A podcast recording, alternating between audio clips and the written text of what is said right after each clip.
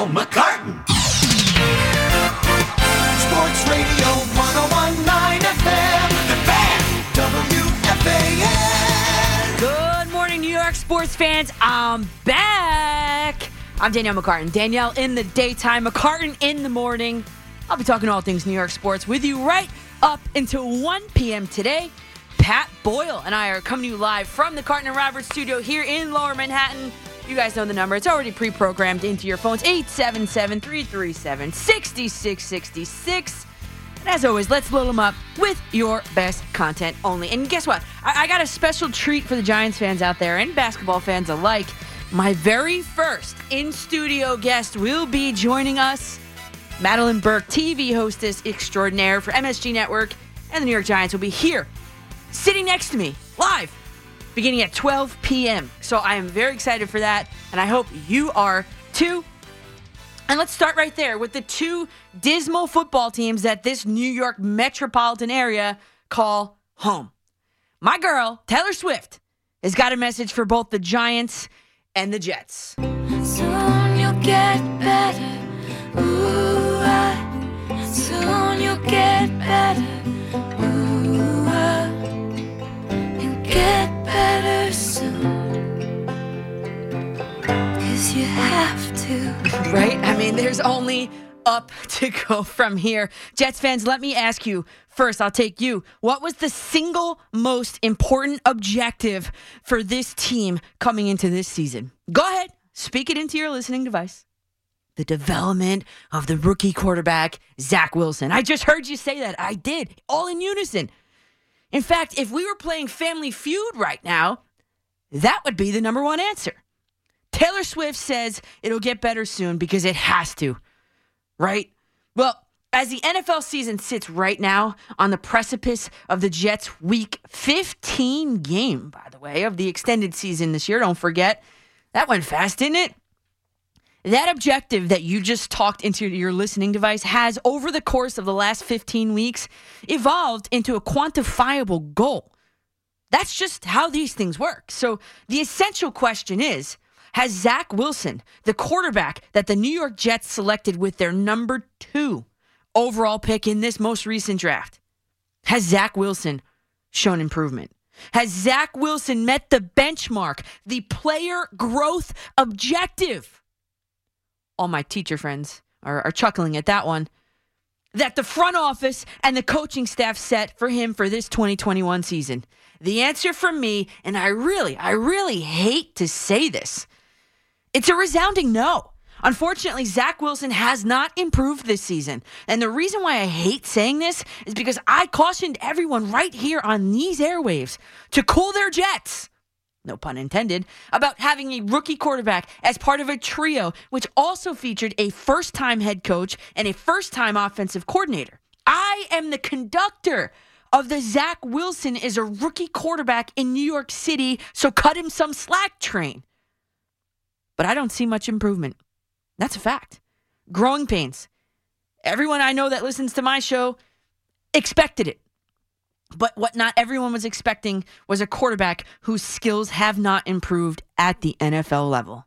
I mean, look at Zach Wilson last week against the Saints at home 202 yards, but 4.8 yards per attempt. So bad. A 59.8 rating for the game. Really bad. Zero touchdowns. You can't win games in today's NFL if you can't score touchdowns. But hey, no interceptions either. Ha, wow. For those fans that are looking for improvement in the quarterback department, do not hold your breath. The number two overall pick, can we get a price check on aisle two? Furthermore, just last week against the Saints, who, by the way, are on the outside looking into a playoff spot, they are not a top team in the league. The most alarming pieces of the puzzle are in that game, Zach Wilson had a season low completion percentage of only 45%.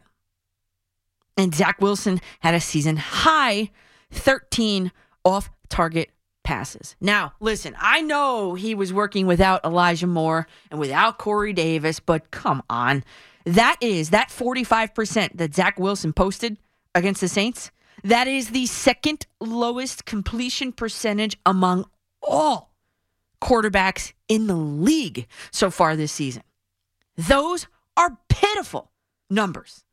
And while completion percentage might not be his fault because of the fact that his top two pass catchers were out, how about those 13 off target passes? How about those missed throws to the easy targets within 10 yards? Last week, Zach Wilson hit only 55% of them. The kid can't hit the broadside of a barn if he's standing 10 yards away from it or less.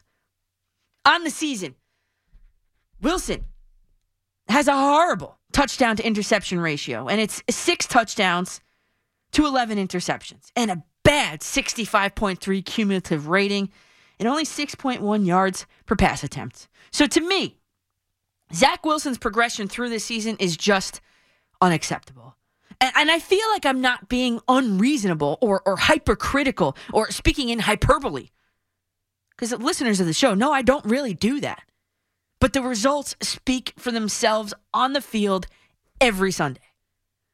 And with that, as you know, the Jets are officially and mathematically eliminated from playoff contention. And this is the first time that I'm on the air since that inevitable likelihood occurred this past Sunday.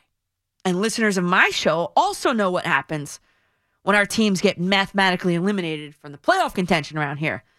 Let's just say I've got a special McCartan send off for the New York Jets coming up soon. Get ready for it. I've got a prop right here in the studio. And for both of our New York metro area teams, and I have to say that way because you know what? Someone already has their Twitter fingers ready to tell me that the Buffalo Bills are the only real New York team. Relax. So, both of our New York metro area teams, it's safe to say that our Jets and our Giants have their eyes glued to the 2022 draft order. And as it stands right now, the overall pick order will be this number four overall, go to the Jets. Number five overall goes to the Giants. Number six overall goes to the Giants. And number seven overall goes to the Jets. Those few minutes are going to be more exciting than all of the minutes of football combined for both teams this season. And the Jets' plan to get better soon seems, I think, a little bit more clear than the Giants. While the Giants are not listed on NFL.com as being on the bubble, they are not yet listed on the eliminated list either. So, in this purgatory, the Giants' ownership has many monumental questions to answer regarding the direction of this franchise, and that is not hyperbole either. From who will be quarterbacking the team beyond this season, and by the way, what's really going on with Daniel Jones's neck? Who will be holding the coach, head coach's clipboard beyond this season? And who will be making the Giants prime draft picks? That ones that the Giants cannot and the Jets cannot afford to miss on. Daniel Jones to return. It's inevitable and it's the right move. The Giants' stance on Joe Judge is, according to, to SNY's Ralph Vacchiano, this is a quote from Ralph. He said, widely expected to be brought back for his third season with the Giants. This is Joe Judge. And that multiple team and league sources said the belief is Judge's job is safe. And the expectation is that Dave Gettleman will retire at season's end. So Joe Judge's staying power is going to have a huge influence over who they're going to hire. So while the Jets path, I think, seems a little bit more clear in the sense of uh, you know organizational alignment and things like that. I, I think the Giants is, is a little muddy, but Jones, I expect to be back. Judge, I expect to be back. And, and Dave Gettleman will be expected to retire at season's end. I would like to see who the Giants would bring in at GM um, in, in, in, in comparison or in, in pairing with head coach Joe Judge. Who can it be now? Who can it be now? Yeah, who, who can it be now? Let's just all be thankful for the Mets who are giving us some real baseball to talk about for the time being. Since the last time that you and I have spoken, uh, the team has narrowed down its managerial candidates to three Matt Quatraro, I guess that's Italian, Quatraro, the, the Tampa Bay Rays bench coach, Joe Espada, the Houston Astros bench coach, and Buck Showalter, who most recently served as a Yankees analyst with the Yes Network. So the Mets hiring party met with three of these men last week Quatraro on Tuesday, Espada on Thursday, and Showalter just yesterday, Friday.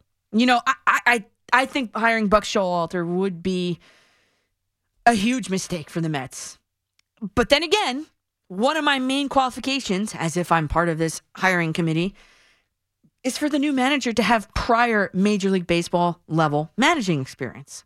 Actually, I loved reading Jon Heyman's tweet on Thursday. And if you missed it, it said, and here's a direct quote it said from Jon Heyman Here, Rays bench coach Matt Quatraro made a great impression with the Mets higher ups. Showalter seems like a safe choice due to successful MLB track record, but here it's more divided than fans slash media expect. Good. If you're a fan of this show, you know that I am not sold on Buck Showalter at all. So if you're a fan of this show and you read Heyman's tweet, you might not have been too surprised. But do not include me in the Showalter is a shoe in category because I am not and never was. Why would hiring Buck Showalter be a mistake? And I know people out there love him, love the idea of him. I get it. It's clearly it's not personal. I've never even met the guy. But what I can go on are some crucial points. Yes, he's going to straighten this ship out. No doubt. He's a guy that can manage with an iron fist. No doubt. But just be open minded to the fact that other guys might have that experience too. They could also do that. So if that's your number one sticking point for Buck Showalter, maybe you might want to reconsider. And I think for me, the biggest deal about Buck Showalter, and I know you're you're dialing up the phone number right now. I get it, but for me, the biggest deal, hear me out, is the fact that his teams are bad in the postseason. I mean, the Mets with that owner, with that roster, they want to win a World Series. And Showalter, by the way, in all of his managerial experience, has not won a World Series. Like, A, the thought that he didn't make the in game decision to go to all star pitcher Zach Britton in a game that his Orioles ultimately lost would make Mets fans riot around here. And not really, I don't condone rioting whatsoever at all. It's just a figure of speech here. And B, there were all kinds of high expectations for his Orioles team. The bottom line is he had eight full seasons with them and three postseason appearances. And and you can't tell me he didn't have talent on those teams. I mean, I looked at just one of those rosters. Adam Jones, Zach Britton, Jake Arrieta, Manny Machado, Chris Davis when he was good, Nick Markakis, et cetera, et cetera, et cetera. And the biggest thing, the biggest takeaway about Buck Showalter that I could preach to you right now is that his postseason winning percentage, 391. Nine wins, 14 losses. Buck Showalter's postseason winning percentage, 391. But then you look at the other two candidates and you see that neither of them possess the, the managerial experience at the major league level that I know I'm looking for. That's a major qualification for me. So this is just to me so Mets. Buck Showalter, it's going to be, you'll see. But who I wanted them to hire was Mike Shildt. But the Mets didn't even want to interview him. Or maybe it's because he had already actually agreed in principle or on, on in terms with the Major League Baseball commissioner's office. Yeah, Mike Shildt has taken a job in the on field operations department. So good for him. But I, I think he would have been a good fit for the Mets. Buck Showalter, it's gonna be. I know it. It's inevitable. You know, death, taxes, and, and Buck Showalter to the Mets. But I just want to caution you. I don't want the phone calls coming in, in October. Oh, we lost. You know, he didn't put in whoever to pitch or what whatever in game decision he he flubbed. I don't want to hear it. I'm gonna point to this date, December 18th, Saturday at 10:15 in the morning. Buck Showalter's postseason winning percentage is 391. This I promise you. This I promise you. Oh, that's NSYNC. You know it. Takes me back, takes me back. This, I promise you, was John Marks's promise to you and to the baseball community in early October. Here it is in full. This is a quote from a statement from John Marks. Given the evolving nature of the situation and after thorough deliberation, we have decided Kyrie Irving will not play or practice with the team until he is eligible to be a full participant. Kyrie has made a personal choice, and we respect his individual right to choose. Currently, the choice restricts his ability to be a full time member of the team, and we will not permit any member of our team to participate with part time availability. I gave that the big time McCartan stamp of approval in October. And I get this notification last night saying that Kyrie Irving is going to be back to, and able to play on a part time basis. You're going to have to believe me on this one and trust me on this one when I tell you, and I promise you, if you will, that I typed this phrase out yesterday morning. I promise you. I have it on Google Docs. I could probably recover it and screenshot it for you. I wrote, Kyrie Irving is coming back. So when that notification came on my phone last night to confirm what I already thought was a foregone conclusion, I was not surprised at all. Just follow the breadcrumbs from this week alone. First, those reports from The Athletic early on in the week. Second, the Instagram video of him lacing up his shoes or, or whatever. Third was on Thursday. Steve Nash, concerned with Kevin Durant's minutes, said it's not safe or sustainable to lean on him like that, which I agree. And then finally, Friday, Kyrie Irving will be back on a part time basis. You know, I, I'm disappointed in the Brooklyn Nets. And you know what? John Marks should consider a run for political office with this massive flip flop. He's allowing something to happen that he explicitly said and promised you that he was not going to allow happen. Exactly this. Unvaccinated Kyrie Irving will be back with the Brooklyn Nets on a part time basis. And then John Marks put out a statement late last night or later on, very, I don't know what time it was. I was at a wedding last night, but it read After discussions with our coaches, players, and you know what? For me, I, would just scratch out that word players and just put Kevin Durant's name there. So this really should read After discussions with their coaches and Kevin Durant and staff, the, the organization has decided to have Kyrie Irving rejoin the team for games and practices for which he is eligible to participate. We arrived at this decision with the full support of our players. Mm-hmm, we'll get to that in a second. And after careful consideration of our current circumstances, including players missing games due to injuries and health and safety protocols, we believe that the addition of Kyrie Irving will not only make us a better team, but allow us to more optimally balance the physical demand of the entire roster. End quote. That's the the statement from John Marks from from last night. You know, when is the next political election around here? Because let's all write in John Marks after this performance. I think this is a corny decision. I think it's a corny flip flop in philosophy. And he did the right thing to begin the season. And we talked about it at length, you and I. And now he went back on everything that he said. And by the way, this has been in the works even longer than anyone actually really even knows or, or wants to believe because the Nets actually got the city of New York to classify their training facility as an office building, not as a gym, so that Kyrie Irving can practice there whenever he decided to stroll back onto this team. You know, I told you when this happened that Irving probably did not want to be bothered with playing in regular season games. I said it, go back on the tape. 29 games into the season with plans to only play in a fraction of the remaining of the game sounds like the perfect plan. And getting paid to do it.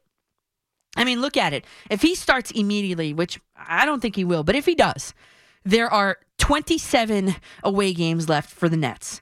Minus two at the Garden here in New York City, and minus one in Toronto that unvaccinated players cannot play in. So that leaves 24 games for Kyrie Irving to play in and, and 24 games worth of minutes to ramp up with for a playoff run. You know, I learned this phrase in freshman honors English class in high school, and, and maybe I'm not going to say it right. It's a Latin phrase Deus ex machina. It's Latin, and it translates to God out of a machine. In other words, and I looked up the definition, an unexpected power or event saving a seemingly hopeless situation, especially as a contrived plot device or in a play or novel. And I know what's going on in Brooklyn is not a uh, hopeless situation, but an unexpected power in a contrived plot in a play or novel. Like this is the novel of the Nets this season. Unvaccinated Kyrie Irving to come in with his, cape on and save the Nets championship aspirations down the stretch because Kevin Durant's number of minutes that he's been logging is a concern. And you know, I can't wait for the first reporter to ask him if he has any plans to become vaccinated. That's going to be an interesting answer because the Nets are currently in first place without him. Will his return help the Nets on the court? Absolutely. Going back to that statement from John Marks, He said the addition of Kyrie Irving will not only make us a better team, but allow us to be optimally manage our, our roster. Okay, fair paraphrase at the end there, but absolutely it's going to help. Yes, he would give less workload for his teammates. He's another threat on the court to have to game plan against, and he's an exceptional basketball player. So, yes, all of those things are true. But as a teammate, I mean, I guess I would happy, be happy about that, but I would not, me personally, would not be happy with these changing of the rules. What if I did not want to get a vaccination and did because in order to play on my let's just say I'm a you know a, a, not a star player, but I didn't want to get the vaccination and I did so that I can play. I wouldn't be happy about this after that hardline stance with with Irving. I wouldn't be down with that, not at all. And you know this entire metamorphosis. Would this happen if this this person player X was a B, C, or D list player? The correct answer it, it shouldn't matter who it is. And I love that John Marks' statement from last night read We arrived at this decision with the full support of our players. Again, I ask, like I did when this whole drama started months ago, how many players are actually on board with it? How many players have to actually put out a public smile and say kumbaya and, and really don't want to be any part of this and have any part of this? But here's the million dollar question Shouldn't the Nets want to position themselves where they're going to want the seed that's going to give them the most amount of away playoff games. I mean, unless, of course, I, Kyrie Irving has plans to roll up his sleeve. But along those lines of thought, him coming back now, to me, sounds just too early for that. I mean, they're still in first place in the Eastern Conference. And I'll tell you right now, if you're going to call up here and talk about and pretend to be a scientist and pretend to be a doctor, Pat Boyle, you get we're looking at each other. You're not taking those phone calls. We were talking about Kyrie Irving and what it means to this team from a basketball standpoint. You start going into all that, I'm cutting you off. I'm warning you right now. You have fair warning. Call me up with your basketball takes and how it affects the team and the team chemistry and all that. Welcome it. Bring it. But vaccination talk, scientific whatever, it's not allowed here. This is a sports show.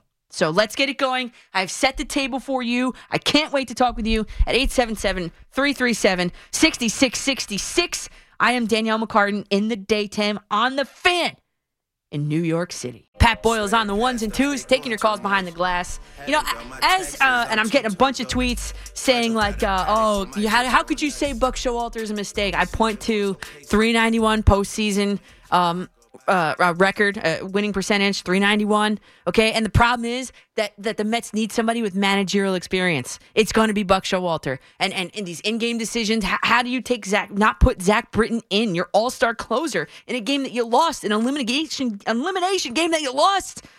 I mean, come on.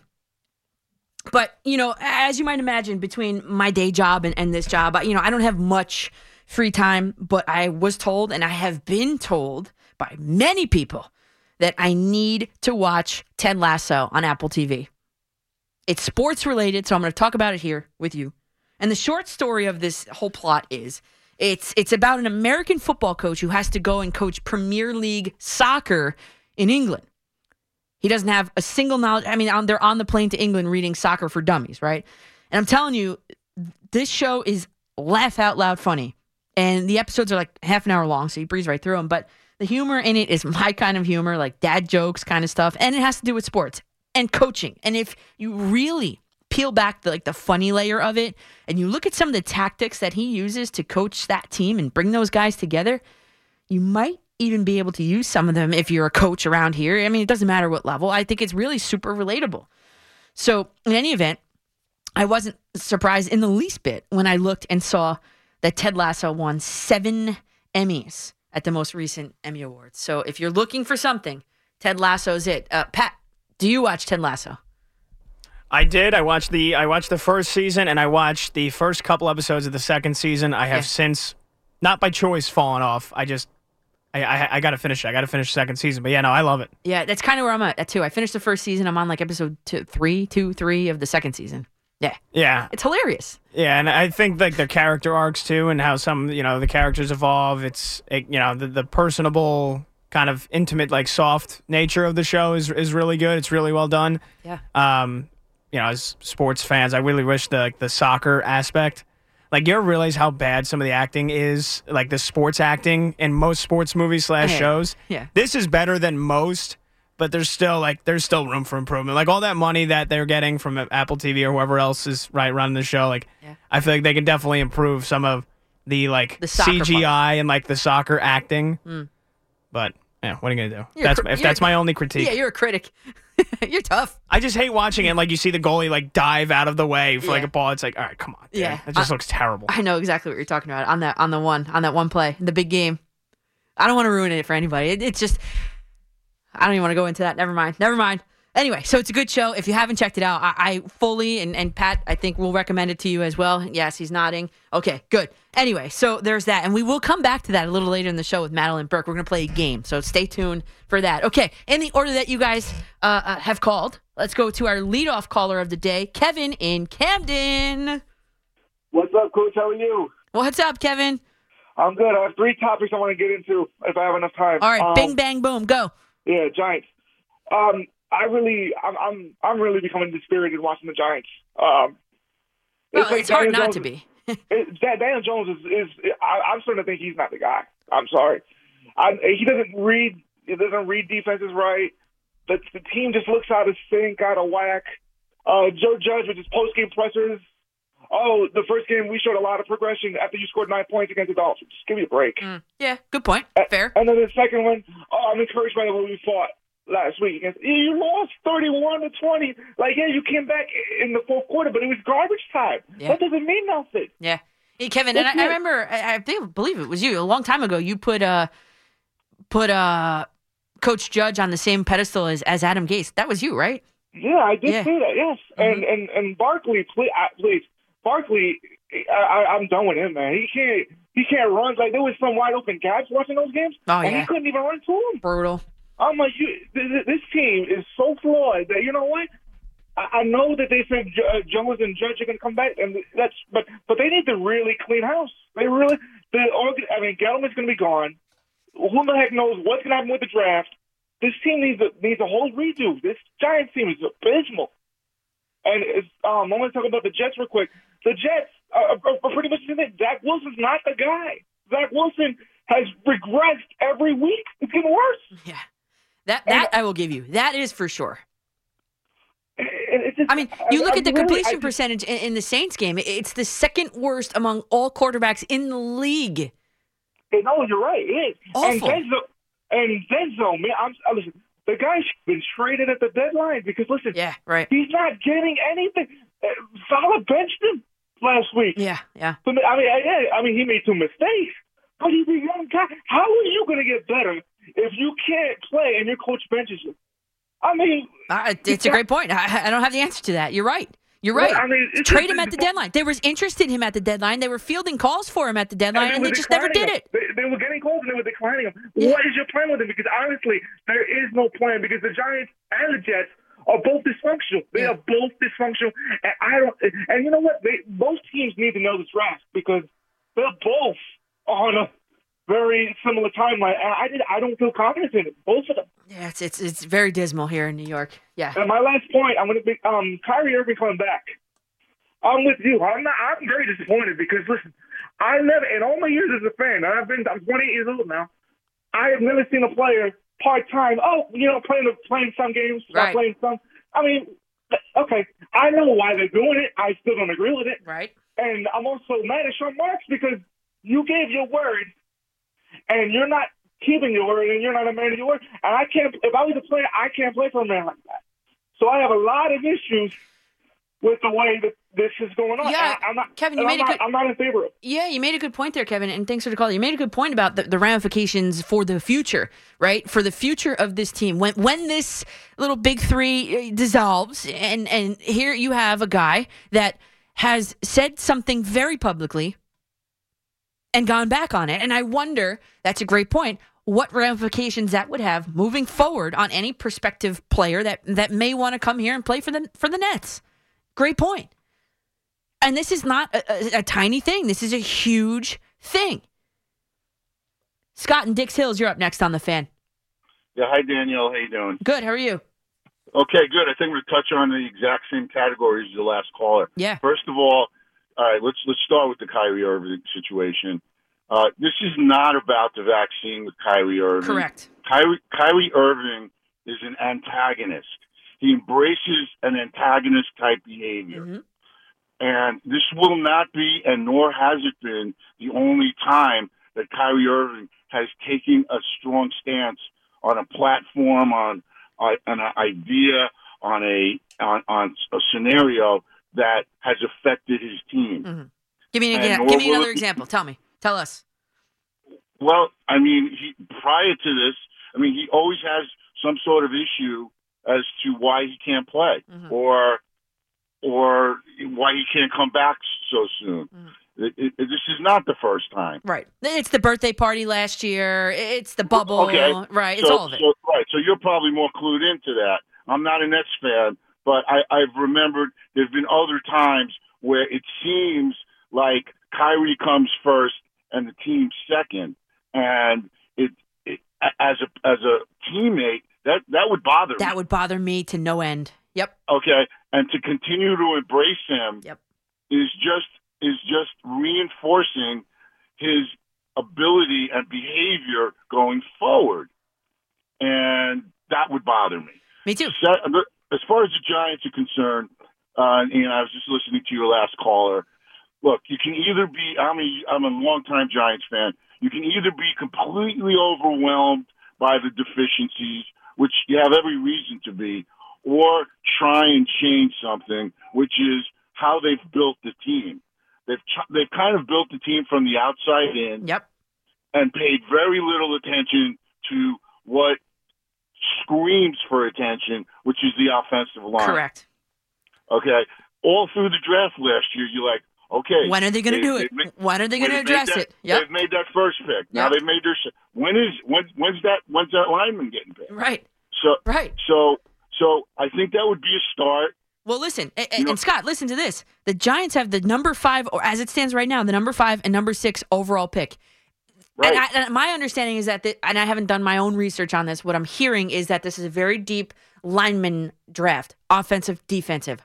I think that's the obvious pick there at five and six, one of each. Yeah, yeah, and and and there you go. I agree with you 100. percent As far as as far as a uh, a a Joe Judge um, going forward and and giving him a vote of confidence, it kind of it kind of doesn't reconcile with them getting rid of Jason Garrett but keeping Joe Judge. You know, the one thing, and I and I did think about this, and, Scott, great call there. And, and the one thing I did think about while I was kind of thinking about this, to you know, getting ready for the show, is I, wonder. And I read a report. I can't remember who it was, and it was just an article. Maybe you can Google it too. Uh, but basically saying that uh, Joe Judge wanted to dump Garrett last season. That that's what I believe I read. And so that to me is almost like okay, maybe that was a forced marriage between Garrett and Judge because and this is me just thinking about this now because you know, if if if Joe Judge really didn't work out from from the jump, at least the Giants had the little ace in the hole of, of Garrett who um, had head coaching experience at the NFL level before, prior to joining the Giants, right? And so that w- would have been an easy move early on, right then and there. And so I'm wondering did Joe Judge actually pick Jason Garrett, or was Jason Garrett picked for Joe Judge? I don't know the answer to it. I, I, I, if it's out there, I didn't see it. But th- that just made me wonder that, okay, Jason Garrett was fired. And and also the offensive line coordinator too, uh, the offensive uh, yeah, the, the offensive line coach too. I can't think of his name at, at the top of my head, but he was fired last year too. So I'm wondering if the Giants so believe in Joe Judge so much so that they're going to allow him to kind of restructure this team moving forward. And and you know what? And, and it might be hard to see. I, I I, I like Joe Judge. I do. I like the way he goes about his business. And and I know the press conferences at the end of the season are overly optimistic, almost Ted Lasso like. I, I get it. But I like the way these players seem to want to play for him. I mean, there's I, I think there's a lot to like about Joe Judge. And, and I'm not, you know, grandstanding and being like a, a homer here. I just I really think he he you know, is cutting his teeth, and I think he's going to be a good coach. And and the problem is, and, and the question is, is is it going to be with the Giants or, or elsewhere? That's you don't want him to be good elsewhere. So that's kind of the, the conundrum they're in. One more season with Joe Judge, I don't think would kill this team. Because if the Giants believe in him that much, so much so that they're going to marry a GM with him, then it is what it is. You know, the Jets are officially mathematically eliminated. Fans of the show knows know that it's time for the official McCartan send off for the New York Jets into the offseason, into the into the irrelevant last weeks of the seasons. If you don't know what it means, here's a little sound effect here. Stay tuned. I'll be right back with my special send off for the New York Jets. It is uh, a couple minutes to 11 a.m. And you know what? The Jets are officially mathematically eliminated. And you know what goes on here, everybody. This is my trumpet that I've had since I've been in fourth grade. And I, I will present to you, coming up in 30 seconds, my rendition of taps. I have not played this trumpet, I have not taken it out of its case since the Yankees were eliminated. So cut me some slack. I to everybody. So I've also put together a little montage, an audio, audio overlay, if you will, courtesy of SNY. The audio is of Robert Saleh, head coach of the Jets. There's also CJ Mosley in there and Connor McGovern. Okay, here because the Jets are mathematically eliminated from playoff contention officially. Here we go. Here's my rendition of taps for the New York Jets. Does it suck right now? Sure. I, I, I feel you. No, nobody in this locker room wants to lose football games. The path is crystal clear on, on where this organization needs to go and the and the things that we need to address as coaches, players, uh, all the way top down. It's it's very very clear. Um, so every day we go out there with that mindset to, to change the organization, to change the narrative, to you know bring respect to the Jets and and uh, and make this a winning organization. And And I truly, truly believe that this is a, a building block and it's going to make a strong foundation for, for what we have to come.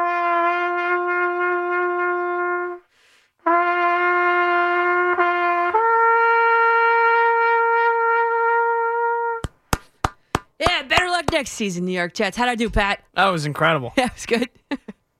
Oh, that sounded like an actual, you know, when you actually hear taps.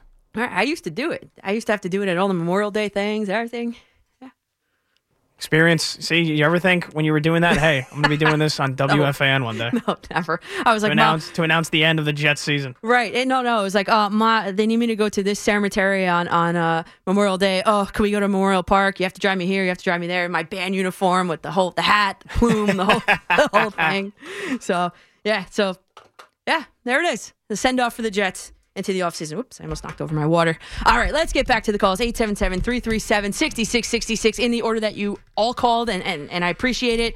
Let's go to Tony in West Virginia. Uh, good morning. How's it going? I'm good. How are you, Tony? Not too bad. Hopefully, um, I can take it a little off topic if you don't ahead. mind. Whatever. I want to talk about two games real quick. One being the Ravens hosting the Packers, Mm-hmm. and also the Colts in, the, in uh, New England. Uh, the Colts, they have quietly offensively played just as well as anybody in the league. Uh, Carson Wentz is is really playing at an outstanding Which level. is crazy, right? Yeah, they came out of nowhere, really. Yeah, I mean, absolutely. Um, really, this is just a hunch. I, I um, no, I'm not an expert. I'm not a prophet. I don't know what's going to happen Right. from one moment to the next. But I, I do think that New England is going to stumble, um, and the Colts are going to upset them. I, I think what Belichick's doing is outstanding. Obviously, he's a great coach. You know, Hall of Fame. He's probably the best uh, coach of all time. The defense is playing well, but they're going to fall to the Colts this week. I think the Colts are going to surprise a lot of people and, and actually solidify that they are emerging in the AF, AFC as a dark horse. So. Tony, two things. So, the Colts are the favorites in the game, and, and here's another thing. I mean, this is going to be like a test of physics here. It's in whatever, whatever that is, a movable object, unstoppable force. Because look at this. This is amazing. The going back to Week Seven, the Mm-hmm. Colts have scored the most points in a game, offensively, Absolutely. and the Patriots have allowed the fewest points in a game since Week Seven. So, I mean, I, I am excited to see how this game is going to play out. I am, I am into this game for sure. Yeah, yeah, me too. For, yeah, I, I kind of see it the same way. Um, but I, like for me, it's just a hunch. I lean towards the Colts. Um, the the other game that I want to point on to real quick is uh, the Ravens hosting Green Bay. I kind of hope that they rest Lamar Jackson because they're going to they're going to need him in the long run. Um, believe it or not, I think the Ravens find a way to get to pull this one out at home. I, I, I think that pass rush can get can get to uh, Aaron Rodgers and the Ravens at home. They're the Ravens have come too far to completely fall off. they're gonna they're gonna find a way to win the AFC North. Um, and once they get in, they'll be dangerous. I, I, they- they just have to weather this storm for the next few weeks. There has been no team in the NFL that has faced the amount of adversity that the Ravens have faced, Well, listen, is what here's the deal. You've got Lamar Jackson who who has an ankle injury, right? Week 14 goes has an ankle injury. He, he as as of yesterday, he did not even practice yesterday. Officially, he's listed as questionable. And then you got a guy like Tyler Huntley. Do you think a Tyler Huntley would be able to to and I know he doesn't play uh, uh, directly against him, but do you think he would be able to beat an Aaron Rodgers led team? I, I don't think so. I don't see it. I, you know, great players arise to great occasions, and, and I think that Aaron Rodgers is one of those great players. As much as I hate to say it, my brother is a Packers fan. I, I hate when his team is better than any of the ones that I root for. I'm, I'm a I'm actually a Raiders fan right now. That's that's who I'm rooting for now because you know what I mean. But anyway, so I mean, you look at what he's done. It, it's it's not impressive. Well, just put it that way. I mean, the he, last time he played was against the Bengals. Looks like I guess that caller's not a fan of defense because Yeah. he discounted the number one defense in the NFL. Right. And I don't know how he expects Tyler Huntley to move the ball against the Packers. They have a top three defense. And this guy, his last performance, he had a quarterback rating of 80, uh, 54.7. I mean, that's like worse than Zach Wilson territory. So, Packers all the way. Here we go. Let's go, uh, Tony and Wayne. You were up next on the fan. Hey, Coach, how are you? What's up, First Tony? Time, long time. Oh, thanks. Uh, I just it. want to talk about the Kyrie thing. I think it's ridiculous that he can play 50, not even 23 games, 24 games, get his full salary. If I was a guy on the end of the Nets bench, I'd be so pissed because I guarantee you that guy who's riding the end of the bench, if he wasn't vaccinated, we wouldn't have that role. and He's probably playing for the league minimum. Well, Kyrie's making how much? I'm a Knicks fan, and I'm glad the Knicks didn't get him. I wish we would have got Durant, but Yeah. I'm glad we didn't get him. Yeah. No, I'm, I'm with, you. uh, That, that's the point I was driving home too. It's like it's like come on, Yeah, man. Like I- I, I would be, if I'm in that locker room. Of course, you have to put the smiley face on. Of course, you have to say you're all, you're all in unison with what your organization decides. Because of, again, if you're one of those guys, you're not going to step up and say, "Listen, I have a problem with this." You're just not, or else they're going to say, "Okay, goodbye. Go find a job in some other city." Right? I mean, right? Yeah, you're absolutely right, and I agree with you. I love listening to you. And one last thing with the Giants, Yeah. Barkley is starting to remind me of Ron Dayne, Mhm. big guy who had all this talent that just wants to run across the field instead of finding that hole. Not Right. that their offense opens many holes. Right. My dad was a diehard Giants fan to the day he died, and he used to say that the best runners are the ones who hit the, who go into the line. You look at Ezekiel Elliott and the guy from Green Bay. They hit that that line, whether there's a hole or not. They'll take the line back or the lineman for a couple yards, and that's it. Barkley just likes to dance. It's time to trade him. Maybe we can get move it back into a late first round pick. Maybe somebody else out there will think they could salvage him. Yeah, with a better with a better line. I mean, when you look at Booker, he does the same thing. He hits the hole and and and come with May. I mean, I I, I just watched Saquon Barkley and I'm like, this guy still is playing injured, although he is physically fine. That's what I look at and see. He jumps Yeah. out of bounds to avoid contact. I mean, come on, your quads are the size of people's cores. Like, get out there and and carry some guys. I mean, really, he's not Yeah. a physical runner. He, he he should be a physical runner, yet he's not. That's my opinion on him. Yes. Yeah. Thanks for taking my call, Coach. Have a happy holidays. I'll listen to you. Hopefully, you're on next week. I'm yeah, Tony. so I can catch you yeah, I got. I got a bunch of shifts coming up uh, over the holiday. The next one is going to be Christmas Eve, 10 a.m.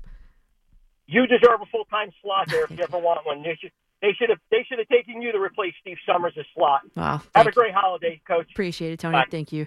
Um, yeah, so I got a bunch of shows coming up o- over a break, and, and I'll tweet those out in due time. But the next one will be uh, December 24th, Christmas Eve, 10 a.m. I think it's the same exact time slot, 10 to 1 or maybe 10 to 2, whatever. It's, I do start at 10, though. Okay. So I, I'm getting a lot of compliments on Twitter about my taps. I love it. Appreciate it. Thank you guys. Um, to the top of the hour we go. We got a quick update and a quick break, quick update, and we'll be right back with your calls. 877 The fan is on your smart speaker. To listen to the home of New York sports, just say, Hey Google, play WFAN.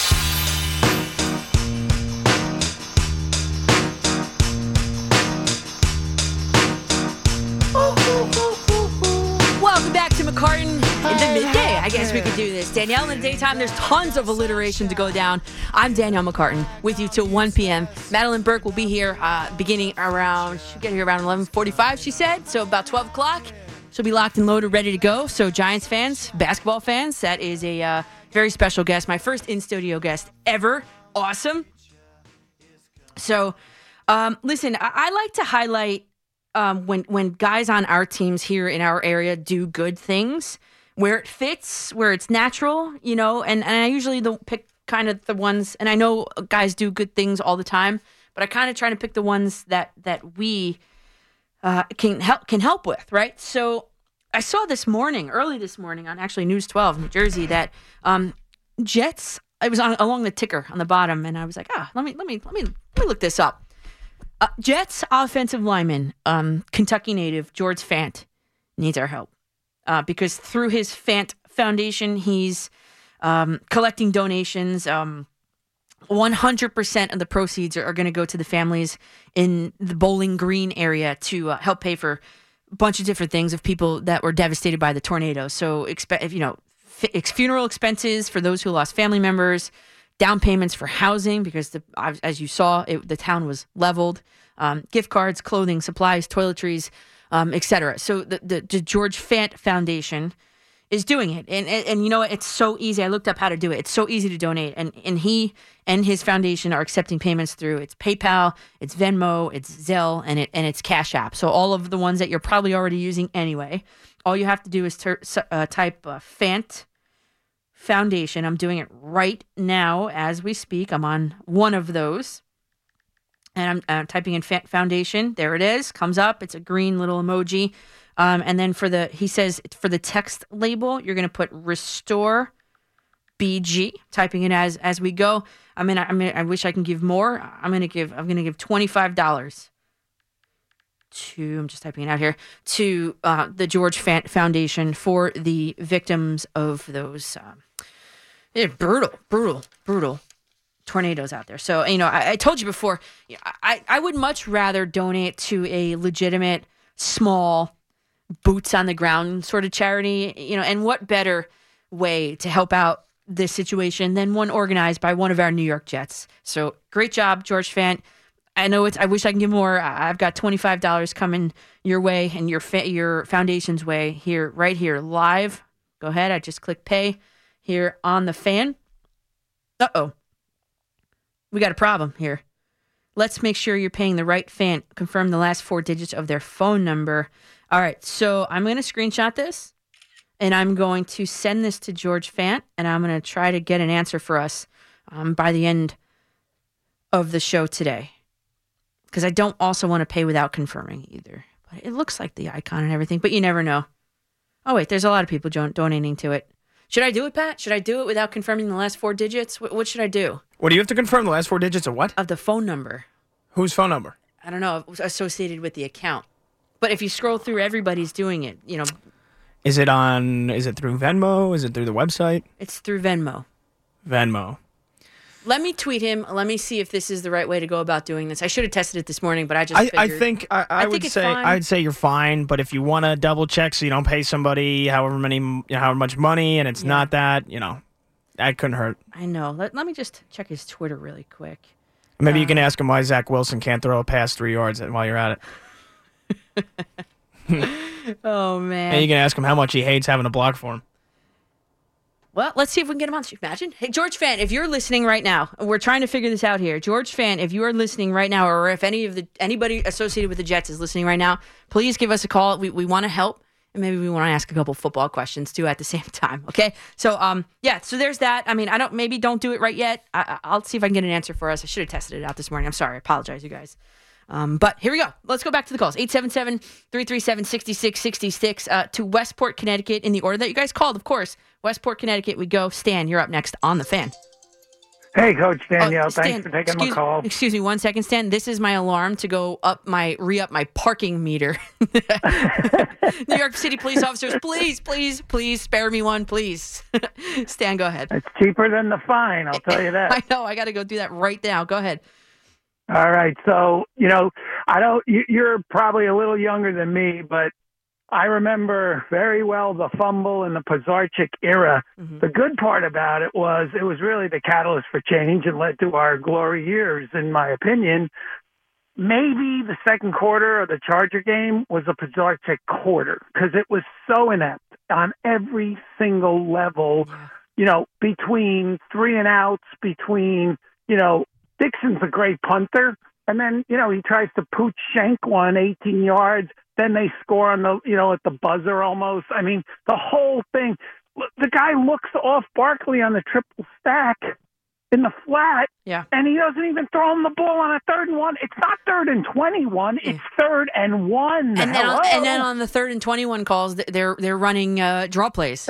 Like I literally said it. I literally said, I said, watch, they're gonna watch, they're gonna run a draw play here. And guess what? They handed it right off. Yep, there it was. Like, you know what? The caller who said Ron Dayne is like him, he's 100% right. Because Barkley cannot run off a block. It's unbelievable. But listen, as a coach, I wanted to ask you. I don't. I think they're going to stick with Judge and get rid of Gettleman. They will, yes. because Mm-hmm. I think Judge.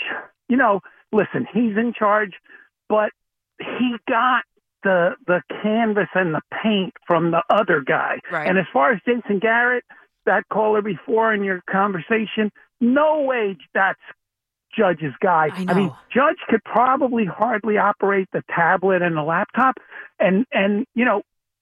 Jason Garrett's a cerebral guy. I mean, the culture clash between those two is unbelievable.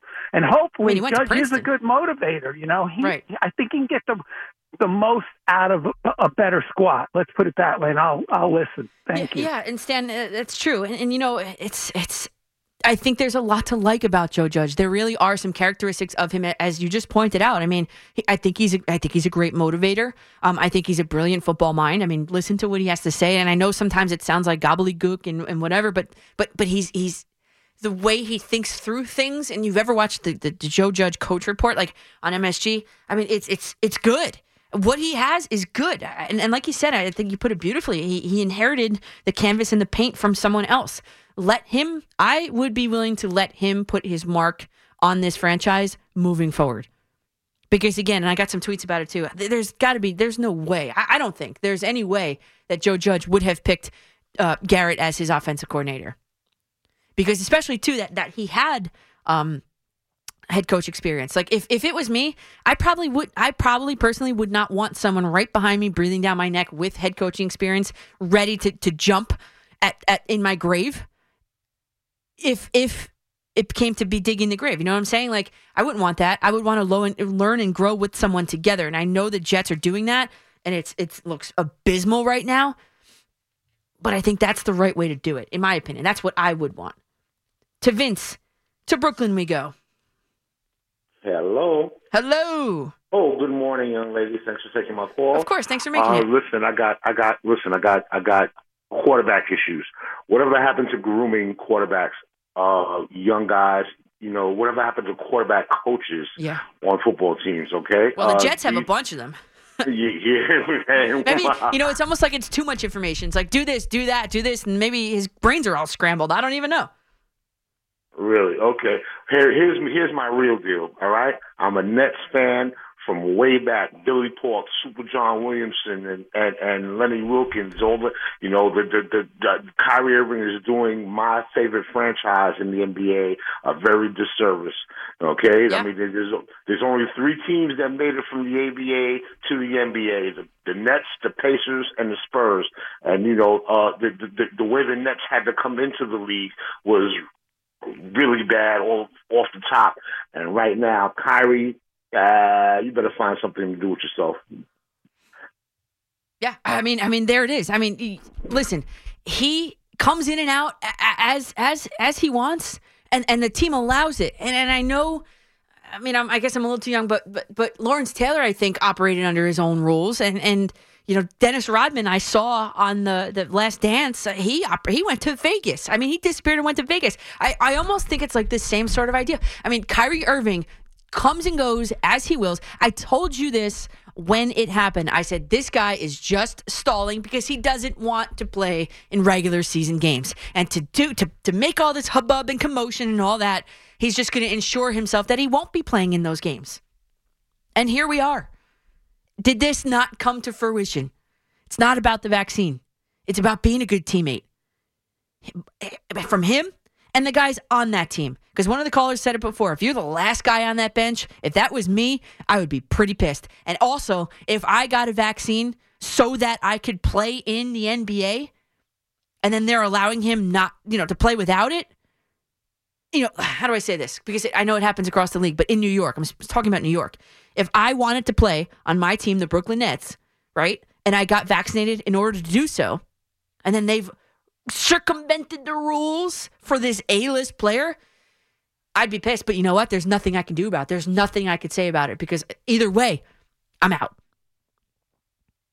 And it's a when they say they talked to all the players, they did not. They talked to Kevin Durant and probably uh, James Harden, and then that's it.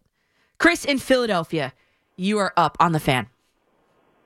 Hey, thanks for taking my call. Uh, longtime Nets fan uh, over here. I'm dreaming of an NBA title.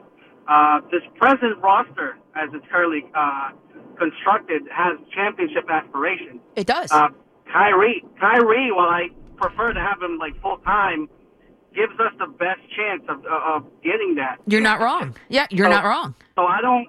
So like, I don't think these. these this roster is full with veterans, right? Like Aldridge and Millsap, and everybody wants to have a title. Having Kyrie in that on that court gives them that chance. And I think you know.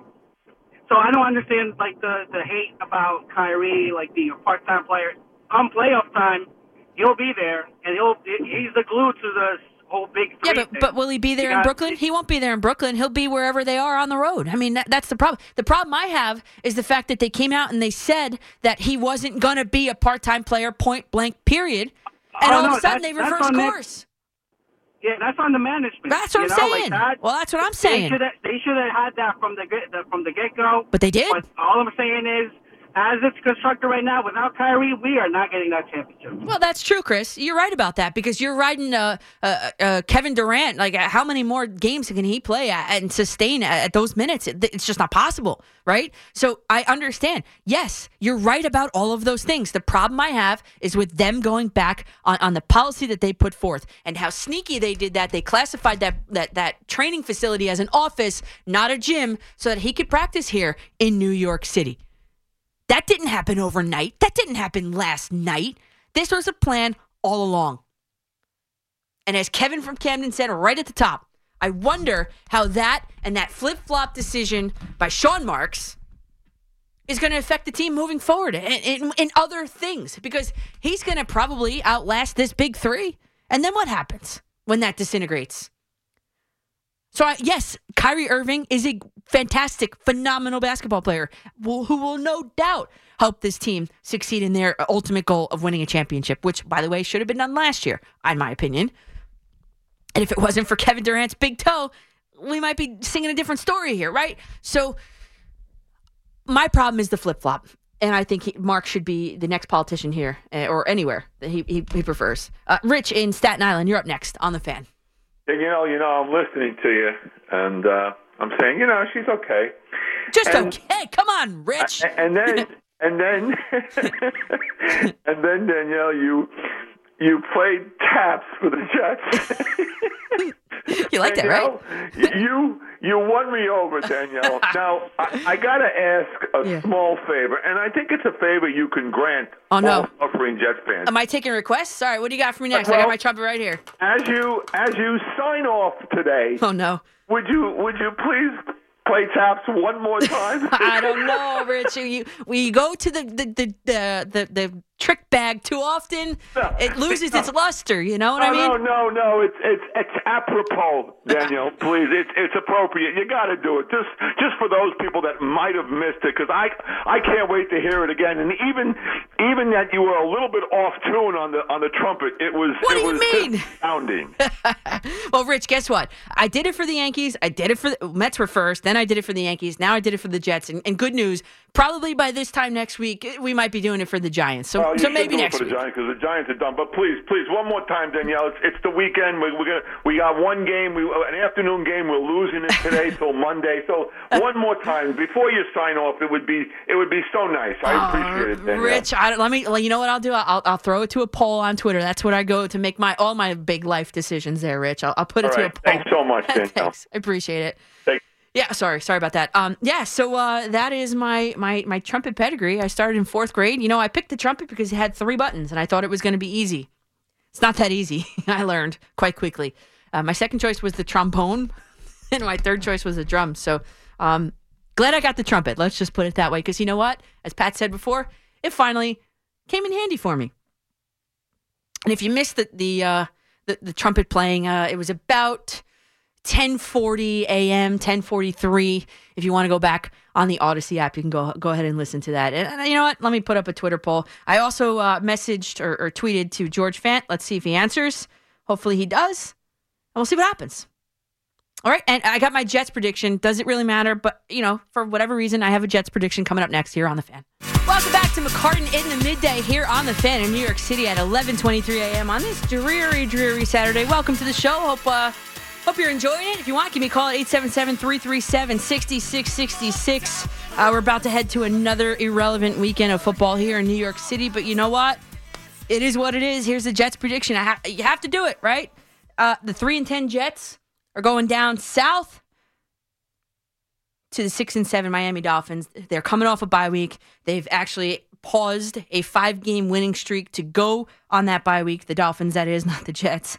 Um, but to me, it, I think it's a false. It's it's a false. I don't know eh, because the teams that they've beat in that five game winning streak, they're they're not collectively good. I mean, that five game Dolphins win streak came against only one good team, which is the Ravens. The other four teams in that win streak were in this order chronologically the Texans, the Ravens, the Jets, the Panthers, and the Giants. I mean, come on. So I'm still not convinced that Miami is a good team. It just beats up on bad teams. And, and I guess that's more than you could say about either of our two teams here. I feel like I'm freestyling. But the fact of the matter is this Tua Tagovailoa has been good. He's got a quarterback rating of over 100 in four of the last five games. One of those games, of course, came against the Jets in week 11. So, I mean, you look back to that game, which is not that long ago. Tagovailoa completed more than 80% of his throws for 273 yards, two touchdowns, one interception, and a 108.7 rating. I mean, those are like Madden numbers. Those are video game numbers against the Jets last time, really. Then you factor in what the Jets' pass defense has done so far this season. It's been atrocious, horrible. I mean, how bad? The Jets allow the most yards per pass in the entire league. They allow the uh, best opposing quarterback rating in the entire league against that unit. It's just a terrible combination. You can pick and choose any defensive metric, and they're probably the worst or close to being the worst in all of them. And Zach Wilson has been bad. I mean, he's turning the ball over uh, double the amount of times he's thrown it into the end zone. We talked about it before that that 45% completion percentage last week, second most by any quarterback in the entire league in any game played. Think about how many games have been played this year so far. And then pair that information with these stats that, that the Dolphins defense this season allows an 85.8 rating against, which is seventh best in the entire league. And they've got a ninth best mark in, in yards allowed per game, uh, per attempt. I'm sorry. So it's just, I mean, the Dolphins rank number one still in the league in uh, in blitz percentage, number one in the league in quarterback hits this season. It's just, it's not good news for the Jets. And you know, that offensive line, sixth worst in the league. I mean, this could get really ugly. I mean, this could be over by the first quarter because here's the other thing the Dolphins are on the outside looking in, but they're still not officially listed as eliminated. They're a bubble team, really. So here's how the here, here's here, I got a math formula for you, and I know uh, one of the math teachers from my high school is listening. Here's the math formula: the Jets are eliminated from the playoffs. Plus, they've got first time high profile coaches, meaning like in big time positions. Plus, they've got one of, if not the youngest team in the entire league in terms of average age. And plus, they're going to be in one of the party capitals of the United States, Miami. The Jets are not playing for anything. For the reasons that I just specified, the Jets are not going to be playing spoiler tomorrow. I mean, the point spread, last I looked, nine and a half. Um, I hope I'm wrong. I hope I'm wrong. I'm going Dolphins 27, Jets 10. Sorry, hate to say it. I hope I'm wrong. I hope the Jets come in there and, and say, you know what, you are so wrong. I I don't, I don't see it happening. Let's go back to the calls. 877 337 6666. Matt on the Jersey Shore, you're up next on the fan. Hey Danielle, feel like it's been a while. Yeah, it has been a while. What's up, Matt? I'm I'm listening to uh, prediction. I'm I'm trying to think how they get. I mean, if, the kicker can't kick field goals, and I I just don't trust in Zach Wilson to throw touchdowns. I I'm just trying to figure that. Out. Maybe it that comes from works. special teams or something. I don't. I don't know. I don't know. You know, it's like they can't be shut out, can they? Like, I mean, right?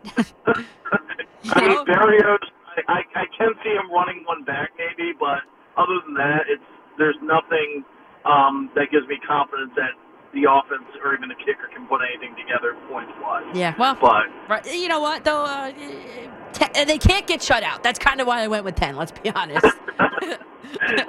I'll, I'll, I'll go with that. I mean, ten, 10 is, is uh, reasonable, I guess. But um, yeah, I mean, first of all, before I get to any point I want to make, I first, first just wanted to call you and you know wish you and your family a Merry Christmas, Oh, Bon. Natale, Thank you. and uh, you know hope you have a, a nice uh, holiday season with your family and everything. Thanks. You too. You know, I'll be back Christmas Eve though. Christmas Eve, 10 a.m. Well, just in case I, I don't get a chance to Oh, call gotcha. you on Christmas Eve. Thank you. I appreciate that. Yeah. You too. Same to you. Thank you. I just, I, I don't know which of my teams makes me sadder right now between the Yankees and the Jets and the Knicks. Um, Hmm. I mean, when I was a little kid, you know, waiting for Santa Claus with sugar plums dancing in my head, my head. Now it's, you know, I, I used to up until now, at least be hoping for the Yankees season to start because they made some nice acquisitions. Um, doesn't look like that's going to happen. It just feels like this team has become the New York insanity, just doing the same same players year after year, never making those those changes. Yeah. I mean, I've heard a lot of Yankee fans come on here and say, patience, patience, patience. I mean, it's only December, but when you see what's come off the board already for them, um, and I know you've talked to Aaron um, Boone. Aaron Boone, Yeah. right, at that Italian event. Yep. Um, how much stock do you put in what what he or Catherine have said as to the the wholesale changes they can still make going forward? I'll, I'll hang up and, and listen to you. Yeah, Thanks a lot, Dave. Thanks. Good question. Uh, yeah, so I, I talked to Aaron Boone and, and I did ask him some, I thought, pretty tough questions, you know, and he basically, the message was stand pat, we haven't done anything yet. So uh, the Yankees have a lot of questions and, and, Starting with their shortstop, I, I believe it starts and kind of ends with the shortstop. So, what is the the long term? You have, you have to weigh out the long term versus the short term plan at shortstop for the Yankees. Do you want to wait and be patient for a guy like Anthony Volpe, who I also interviewed at that same Italian American Baseball Foundation event? you're going to wait for him, or are you going to go ahead and give a monster contract to a free agent shortstop? And then hope he wants to move over to a different position or or is Volpe going to pan out? Is Peraza going to I mean, there's so many questions that that I can't answer because I am not in the scouting rooms. And, and we have time to formulate these opinions over time. I will I, maybe I will have time to actually sit and watch film and everything on these guys, but I do know that Anthony Volpe strikes out 19% of the time only, and he told me that night that that was too high. That percentage was too high. I love that about him. He steals bases. I think he could be a really good player. But are you willing to kind of sacrifice on that to go and get the free, the big name free agent? I, you know, I, I don't know. Um, the starting pitchers that came off the board, the big name, big gun starting pitchers. I think the Yankees, I, they didn't do good on it. Let's just put it that way. I mean, I think they missed on that because you look at uh, their pitching rotation, and for years it's been a bunch of question marks, and and it's just not good. I mean, there's Gar- Gerrit Cole, Jordan Montgomery doesn't scare me, and then you got a bunch of question marks beyond that. So, um, how much stock do I put into the answer that he gave me? Be patient. I want to believe him. I do. I want to believe him. And I want to believe that Brian Cashman has been utilizing this time to kind of formulate a long and short term plan because he'll be back, right? He's ev- inevitably going to be back at the end of his contract at the end of the season. So um, it's just all you have to do is just cross your fingers and hope. Hope that's it. But when you look at the cap situation, and, and I saw a tweet that said like a bunch of the big name teams kind of stayed out of this because they're waiting to see what the soft cap, you know, I'm using air quotes here, what the cap, what the luxury tax threshold is going to be. Um, I guess that's what they were waiting for. But in the meantime, some big name pitchers came off the board. So I, I, I'm conflicted. I, I'd have to say that I'm quite conflicted on, on what to think about that. I know that's like a cop out answer, but that's my answer. Uh, let's go, Sal in Brooklyn. You're up next on the fan.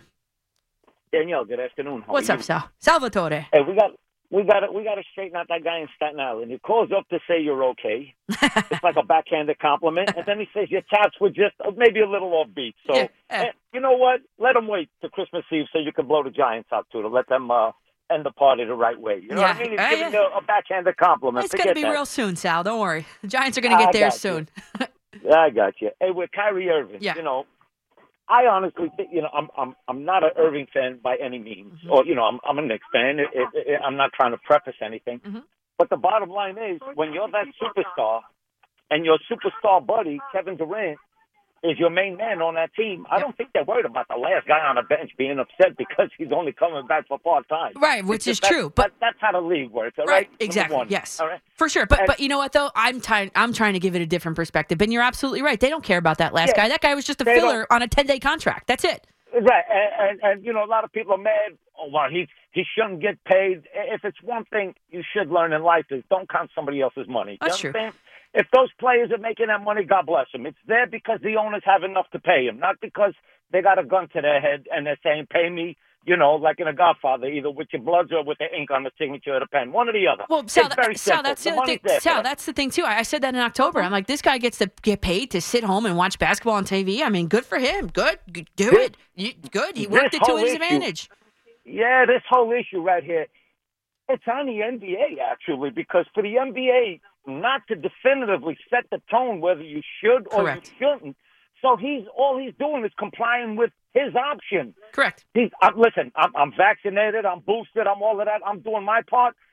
But I'm not here to beat him up because he don't want to do his part. He's only complying with league rules. So for everybody to be so upset with this guy and Sean Marks to flip flop and the hide problem it, I make have. believe it's my office. That's an NBA thing. Again, you see, you're right. But that's something the league has to fix.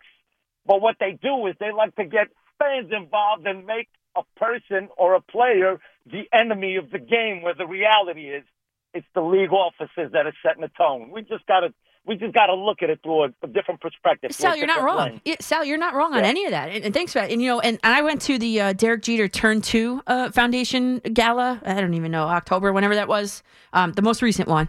And one of the guests of honor was was the commissioner of the NBA. And so I'm standing standing on the red carpet, waiting for for him to come down the red carpet. I'm looking for you can't miss him. Adam Silver. I've talked to him before at, at a New York Liberty game. Actually, I'm waiting for him to come down the, the red carpet, and I was going to ask him, and I have the question still ready: is what is the league gonna do in this scenario where it is unique to just here in New York? What is the league's standpoint on all of this? Can the league trump the city? So yes, Kyrie Irving is doing he's following the rules I, I guess the team told him to stay home for the away games and now th- and now they're going back on it that's the problem i had S- Jos- uh, the, the owner of the team the, the, the front office of that team came out and said he is not allowed to be a part-time player period. I loved it. And now they're like well actually you know he, he could be a part-time player. That- that'll be all right with us. I mean that's the problem that i have. The flip-flopping of the policy. And if you're making what forty, whatever it is, forty million dollars to stay home and play video games and watch basketball on TV, I'm not saying that's what he did, but that's that's what I would do. I mean, good for you, good for you. And then you're going to come back and lace them up right in time for a postseason run. Good for you, good for you. Craig in Morganville, New Jersey, you're up next on the fan. Hey, how you doing, Danielle? You're great on the show. Can't can't uh, tell you that enough. Thank you. Um, I'm not just real- okay. no, you're great. Thanks. Um, real fast, two things. Kyrie Irving, what the NBA is doing is ridiculous. I hope they win without him. Yeah. I would, this guy is nothing but trouble wherever he goes. Yep. The league has got to straighten it out. It's the same for everybody, and they're screwing it up. Certainly, he's got a track record. thing- yep, add Brooklyn to the Oh, list. I know. Yep, and real fast, uh, the New York teams they never had a shot to begin with in football. Um, they, I hope the Jets and the Giants do want to be spoiler boys because it's going to be they should want to play as much football as they can. The veterans and the rookies they've dreamt about doing this. You should be playing your your your butt off. I go They and should. enjoy it while you can, and they should. They And should. if they're not, It's horrible. You were never guaranteed a Super Bowl ring. You were never guaranteed to be in the playoffs. Put your big boy pants pants on and start causing some trouble out there. Because if you know you're not going to be in the playoffs, you should want to get in as much football as you can because you've been dreaming about this. And shame on them. And uh, yes, you're not okay. You're great. want to hear you. Yeah, thanks, Craig. I appreciate that. And you're right. I, you, I mean, you've been dreaming about you know winning a Super Bowl, right? But uh, playing spoiler to a divisional opponent like the Jets have the opportunity to do, and, and the Giants have the opportunity to do this weekend. I mean, good for them. They should want to play. We'll see. We will see. The first drive, the first quarter, will be an indication to us watching at home uh, whether these teams want to get into it or not. Next up, my Giants prediction, and Madelyn Burke will be here momentarily to, to take us uh, take us home. The final hour here on the Fan. I'm Danielle McCartan with you to 1 p.m. on the Fan in New York City. Welcome back to McCartan in the morning, McCartan in the midday, Danielle in the daytime, whatever it is here on the Fan. If you want to give me a follow on Twitter at Coach MCCARTAN, Instagram, I think it's the same thing, and Facebook.com slash Coach McCartan. Real quick, let's get the Giants prediction in. Madelyn Burke's texting me; she is here. So we'll get that going in a little bit. Giants prediction. Listen, um, the NFC's first place team, the nine and four Dallas Cowboys, are here in our area to take on NFC's last place team, the four and nine New York Giants. You don't need me to tell you that. You don't also need me to tell you that the Cowboys pass rush is among the best in the NFL. You know, against Washington last week, it had five sacks, nine quarterback hits. And the thing is, the pressure is spread all along that defensive line. It, it isn't just one guy. They've got Lawrence, Gregory, Micah Parsons, and and a whole bunch of other guys that that can get after the quarterback. I mean, the only chance for the Giants to win this game is to do it on the ground. I mean, the running game wasn't terrible last week, you know, wasn't terrible. And the Cowboys rush defense isn't isn't hard it isn't great. So listen, if the way that they're going to do this, it's going to be on the ground and without Daniel Jones, they're they're at a little bit of a slight disadvantage. So if the Giants offense has to take this game to the air, uh, go ahead and forget about it. Like last week, the Washington football team kept the Cowboys out of the end zone for the entire second half. And in fact, the, the Cowboys only put up three points in that entire second half. So that Giants defense needs to study that blueprint and start with and, and start that game with it. Dak has not been outstanding. I think all the Cowboys fans would would admit to that. And he's only got four touchdowns in his pa- past five games. So all things considered, I mean, the Giants defense made Justin Herbert look like an MVP last week. Uh, uh, Quarterback rating almost perfect. The Giants are well deserved. I think the last time I looked, 10 and a half point underdogs in this game. And there are two paths for the for the Cowboys to win the NFC East tomorrow. Two paths. Uh, situation one is if Dallas wins and Washington and Philadelphia tie. Situation two is if Dallas wins and a Washington football team loses. Because NFL.com says Dallas clinches the strength of victory, victory tiebreaker of Philadelphia. So Dallas is playing for something. Dallas is actually playing for something. Could be a a um a playoff, a- an NFC East win tomorrow. Actually, we have to wait a little bit because uh, that game was postponed. I know that. I understand that. So, plenty of scoreboard watching is going to be going on. What I'm trying to say is this the Giants have really nothing to play for except that title of spoiler. The Cowboys will win the East with a win and some help. I'm going Dallas Cowboys 35, New York Giants 20. Dallas Cowboys 25, New York Giants 20. And uh, we've got some somewhat breaking news over the past 10 minutes. Adrian Wojnarowski just tweeted at, at 11:34 this morning that Nets star Kevin Durant has entered the league's COVID protocols. That's eight Nets now. There is really no more information of symptoms, symptomatic, blah blah blah. It's just that Kevin Durant has entered the league's COVID protocols. There are eight Nets um, available. So if anybody would like to try out for the Nets, uh, they're going to be holding tryouts at the Barclays Center uh, right after the show. I'll, I'll get my sneakers on and, and I'm going to go. And I'm going to go. this is this is something else. I mean, this is this is something else. Let's just put it that way. Let's go to the phones. 877-337-6666. Ben in Queens, you're up next on the fan. Morning, Coach. That just changes the whole tone of my phone Yeah, call. look at that, quick. huh? But but let me let, before I get to that, you brought up Ted Lasso. yeah. Okay, I when you guys get through season two, wow.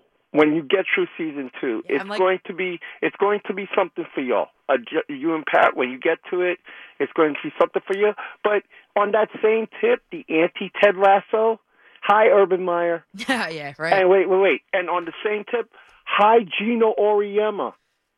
What happened with Geno? Did I miss that? Wait, wait, wait. Okay, so Paige gets hurt. Yeah. Okay. So so knee uh, has the surgery out till February. That so of course the that. team has to adjust. Right. All right. So you struggled the first couple of games because Paige was carried about sixty percent of the load. But uh excuse me, you have fantastic draft classes or incoming classes every year. Mm-hmm. You got stars on that team. You don't immediately get on the mic and go, I don't know what we're going to do. Yeah. All right. Uh, I see like, it. Just They're a powerhouse. That team is a powerhouse. just just like whatever confidence those girls had on them. Now we're, we're supposed to follow this guy. This is what we gotta do. Uh, oh boy, I don't know. I, I get I it, but he's a good coach. I mean, I know, that team know, is but- good but- every single year. I mean, Yeah. like powerhouse good. yeah, but it's not the tone you want. Right. I agree. Out there. I agree. Um, secondly, now now let's get to Durant and I, Irvin. I was going to joke, quote unquote joke that Kyrie has his first game back, and boom, then he goes into health and safety protocol. That's what I was thinking too. You know, How long is this going to last? But now Durant's got it, so Mm-hmm. hey, hey, sorry Nets, you know. Bip. Ben, you want to Um, meet me at Barclays? You want to go have a tryout today? that's that's okay. I I get I gotta go to work, and then after that booster shot. So, yeah. You know, oh, that knocked me out. Let me tell you. yeah, yeah. So tomorrow got day off, so Yep. that's why I get it tonight after work, and Yep. then I'm knocked out for tomorrow. Yep. Um, Jets. The, let's keep this real quick. Zach, you are an NFL quarterback now. You have to hit a two-yard pass. I know Ty Johnson is dropping everything under the sun, but when he is wide open and your ball essentially is a ground ball to the shortstop, yeah, yeah, I know. Uh, it's or a screen where he could have run forever. Yep. And and that's not even the biggest transgression. Hey, uh, Zach, I know you got the knee thing and all of that, but the best chance the Jets had was you keep on running. Well, making those off-schedule plays, Ben, and, and that's what he was. That's what he was known for. Is those off-schedule plays. Yeah. You know, the, the the the on the run, the rollouts, and all that. And he, I guess he found out real quick that, that those don't always happen in, in the NFL level. They, they don't always go in the NFL like they do in college. But but but here's the thing, right? They they took the far shot of the field on that one where he went 20 yards on the run, and you see all that green in front of him. I would accept that you kept on running towards the sideline and run out of bounds because you would have gotten about 15 more yards. But you went into the slide, and I'm like, there's nobody in front of you. there's nobody, and the one defender was engaged with your wide receiver, uh, giving you the block. Like, dude, no, uh, right there, I was like, yeah, we're gonna lose this. This is now, That- now that- that's definitely- what it was. It wasn't just suiting up and headed out there. That's Oh no, no no no no! You, I, I am the optimistic, pessimistic Jet fan. Yeah, yeah, yeah. So so it's not a thing like that. And finally, I will leave on this. There was a football team in New York that won. And even though I'm a Red Bull fan, I have to say, true gritted teeth, congratulations NYCFC for winning. That'll make uh, our our Gotham our Gotham uh, challenges even more fun next year. Just because my Red Bulls have been here a while, and we haven't tasted that. So congratulations! It's hard to get, especially winning in a place like Portland that is soccer crazy A and one of the hardest stadiums in America to win in. So congratulations to y'all guy. Coach, thank you for the time. Enjoy and I'll be listening. Thanks, Ben. Appreciate it. Hey, you know, uh, someone asked me, I guess, the last time I was on that. What is what will be the first major league team in this area to win a, a, championship? And we got the answer: the soccer team. No one really, no one really uh, counts them in that. But I, voted Brooklyn Nets, and uh, with uh, Kevin Durant now in the COVID protocol, um, it's uh, it's going to be some slippery sliding there for the Nets. But you know what? Maybe this is all co- according to plan. They the Nets want they want the seed that's going to give them the most away games in the uh, in the Eastern Conference in the playoffs. So maybe this is all part of the plan. Maybe they don't want to be the number one seed. Ah, that's just the conspiracy theorist in me. All right, Madelyn Burke is here. I'm looking at her through the glass. Pat, we can go to break, right? Get it all set up? Yeah, I was just gonna say maybe Steve Nash can suit up. Yeah. Well, me and you, we, we're going to go. We're going to go try out. No, my jump shot is ugly. Mm. I'm a good foul shooter. You got to get there first. I'm a good defender. I, I was, yeah, right. I'm a good role player. I could take a charge, but not so much of a good shooter. I, I beat the sixth graders out in the playground, though. They're amazed by what I can do. All right, coming right back up. It's uh, Marco Belletti update. Quick break. The fan is on your smart speaker. To listen to the home of New York sports, just say, Hey Siri, play WFAN.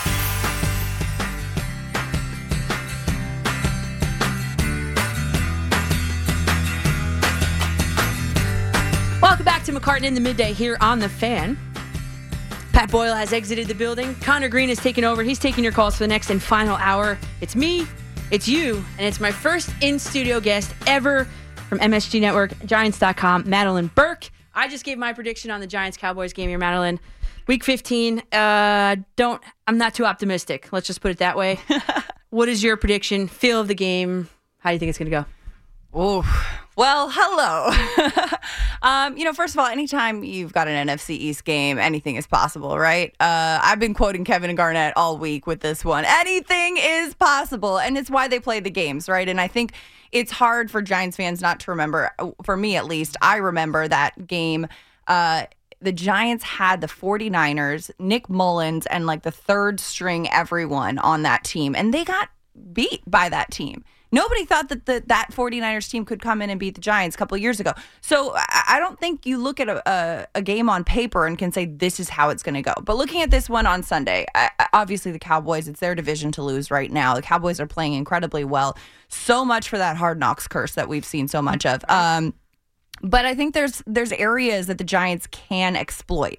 Um, you look at the fact that the giant or the the Cowboys are going to be without their left tackle Tyron Smith, and that it's a tangible difference when he is in and out of the game. When he is not in the game, the Cowboys' offense struggles, and it is noticeable. Um, so that's going to be something that they can take advantage of. Dak is not playing at top level. Dak, Dak is good. He's Yeah, got right. a lot of tools. He's got a lot of options, but he's not at top level Dak, and not at top level enough to play to make up for the absence absence Four touchdown passes over the last five weeks. That's Fi- not great. And five interceptions over the last five weeks. Two of them last week, one of them a pick six.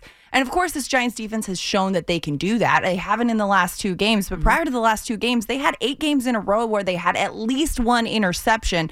And every game prior to the last two weeks, they had at least one takeaway. So this Giants defense, but of course, they're coming into this with what five healthy defensive backs right now.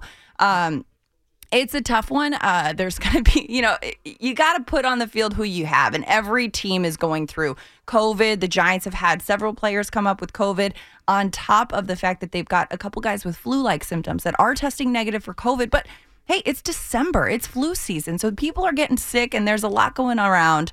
Um, so that that's one area I'm focusing on. And the other thing too that I'm noticing, I mean, the run game. The Cowboys' run defense is something that is not the strength. You know, they've got uh, areas of strength. That the, this is an area that the Giants can take advantage. They need to run the ball. They need to get the ball in Saquon's hands. They need to get the ball in Devontae Booker's hands. They need to get the ball in Eli Penny's hands. Eli Penny has scored two touchdowns this season. That man can run the rock, and mm. we need to get this fullback just charging through. I mean, Cowboys run defense allowing four and a half yards per carry. Mike Glennon coming off a game last week where even he admitted, yeah, I didn't play as well as I should. I think anyone who watched that game knows Mike Glennon did not play as well Yeah. as you'd want him to. Daniel Jones still dealing with that neck injury. He's been seeing every doctor available and they're not ready to rule him out yet. He's been out on the practice field. He's been doing things in individuals. He's been getting And work you've been in. there. You're watching it. I'm watching it. He looks good, but again, the neck is such a delicate part of the body. You don't want to put him out there with 300 pound men running at him if there's a chance that this could be something that it impacts him more severely In life, not just in life. football, right. Exactly, exactly. Because people forget, yeah, there's more to life than these 17 games. These guys are men with families and lives to live. Mm-hmm. And I think that the coaching staff and the training staff is all keeping that in mind and keeping that in in context as they're saying, you know what, yes, we want to get you out there and, and put this team in the best position to win, but we also want to, you know, not hurt you more long term. Um, Prediction. Tell me. Give me a score. Oh man, this is. Uh, I feel like this is one of those scores that could go any way. Um, but I'm gonna give it like a 21-17 score. And I'm not going to tell you who 17. I That's have real as the winner. Yeah, real close. You know, I think I just I'm just pulling things out of a hat right now because at this point I, I'm such a debilitating eternal optimist. Um, no. It's like everything in my world is raining Skittles all the time, but I'm like, you know what? It's fine because Ted Lasso. I, you know, you got to have a little positivity, especially around a team like this. I got to balance them out. All right. Let's do it. Let's go back to the calls. 877-337-6666. Giants calls, whatever you want to talk about. Kyrie Irving. Uh, and by the way, you guys, uh, Kevin Durant has, if you missed it, Kevin Durant has entered the uh, league's COVID protocols. Eight nets are available. We're about to try out. That is, yeah. You know, I mean, I'm tall, but I'm a waste of height. You know, And I'm, I'm, we can combine and be a good player, I think. there we go. I'd be a big body in the paint. You know, like that old school. Yeah. yeah, yeah. Let's go to Bellmead, New Jersey. Ira, you're up next on the fan. Go ahead. Hi. I always laugh when people call you and say, "Do you remember my call?" But weeks ago, But I do. Sometimes they, the good ones stick out, though, Ira. They do. That's very Seriously. sweet. Weeks ago, I can't, I Ira, I can't remember what I had for dinner last night, but I can remember some good calls from three weeks ago. That's, I'm being honest, for sure. weeks ago, I Facebook messaged you because Mm-hmm. my grandchildren have been living here since COVID, and I said I can't make a late at night call, Mm-hmm. and I just said to you that you must bring such enthusiasm to your classroom, and they're lucky kids because Hmm. thank of the enthusiasm you bring on the air. I, I you know what? I try sometimes. You know, it's a uh, it's a tough crowd sometimes, but I try. I do my best every day. and I'm from Belmead. You even mentioned that you coach softball out Mm. here at some point. No, not. Uh, we never played there. No, I play. I coach in uh, Franklin Lakes, New Jersey. Oh, okay. So I got confused. That's okay. Anyway, as a, as a teacher, and even people as a parent, know that when you promote bad behavior and don't set limits, it just keeps going on. I'm talking about Kyrie Irving. Right. But the way the world has always been that if you produce income, whether you're a salesperson or an obnoxious diva, then none of those rules count. And it's always been true, and it's always incredibly immoral, but it'll never, never end. And that's what Kyrie Irving is.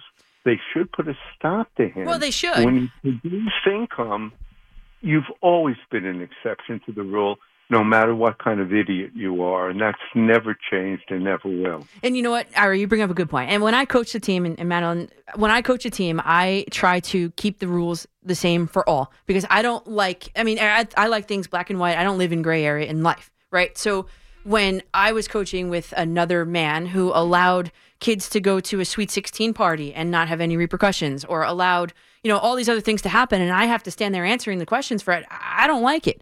So what the Nets were doing when they came out and said, "Boom, here's the deal." and then they went back on the deal. That's the problem I have. I can see what you mean there, uh, but I also think that the way that the world is going, the way the situation is evolving, uh, we all have to evolve, right? You have to evolve or die. Uh, literally and figuratively. And when you look at the way that this COVID situation is panning out, and you've got a guy under contract, a talented guy under contract, as you mentioned, they've got eight available players tonight. That's it. They had eight available players. And so they could go to the waiver wire, they could go down to the G League, they could go down to the, you know, Dyckman and say, hey, who wants to play for us tonight? Or they could say, hey, we have a very talented player that we're going to have to just make a very specific circumstance. But desperate times call for desperate measures. And I think at one at some point, this ownership and, and this team is going to say, you know what, it- we do still believe what we said from the jump, but circumstances have changed. And unfortunately, when circumstances change like that, you kind of have to adjust and you have to make concessions and you have to say, "Ah, you know what, I don't actually believe that this is right, but this is what we have to do to move forward. Yeah, I guess so. Yeah. I guess. I, I just, I, to me, we talked about. I mean, they're not going to trade him. No. And so, and and they're both sticking their feet in, saying, "I'm," you know, Kyrie's saying, "I'm not getting the shot. I'm not getting vaccinated." The ownership saying, "All right, well, you're not going to be playing." in New York, as a state, is saying, "Hey, well, here's the law." Right. uh, so that's not changing. Um, but again, when you are limited and you're like, "I need bodies," Yeah. I mean, they're going to call Kyrie before they call Uri. and they're still paying him. So Yeah. I guess why not? And Checks it's- clearing. it- yeah, right. And it's not on him. It's it's it's on.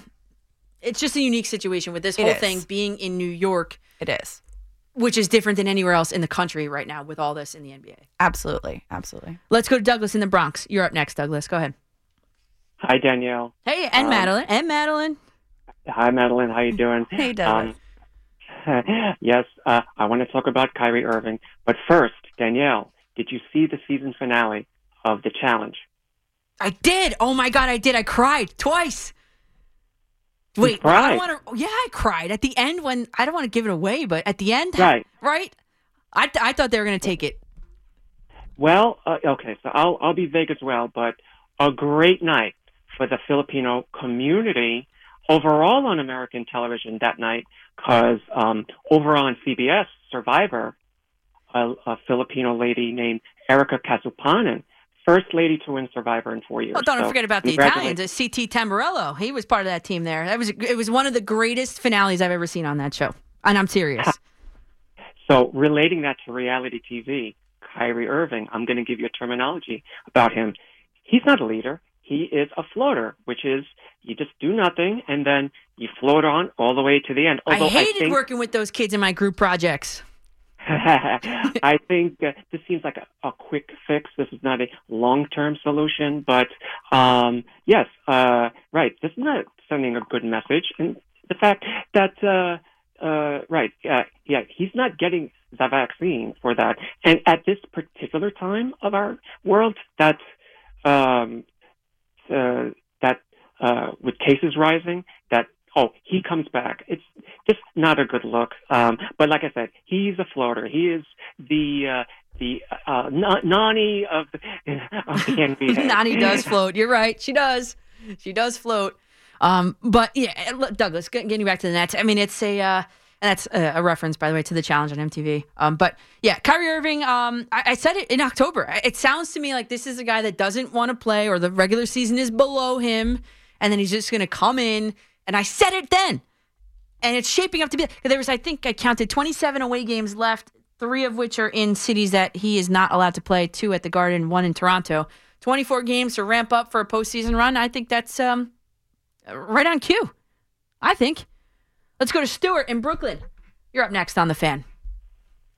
Yeah, good morning. Good afternoon, Danielle. And Madelyn, missed the Stuart. morning. There's two of us here, Stuart. Hello, Madelyn. How are What's you? up, Stuart? Doing great. Hey, Madelyn. I miss Danielle in the morning. I, I we Uh, all do. overnight- Oh, we miss you, Danielle. Believe me. Saturday morning, Sunday mornings are not the same. But Well, you can always to listen on the replay. You can pretend that I'm on on that sh- that hour. There you go. Uh, hey, hey, Danielle, there's no pretending.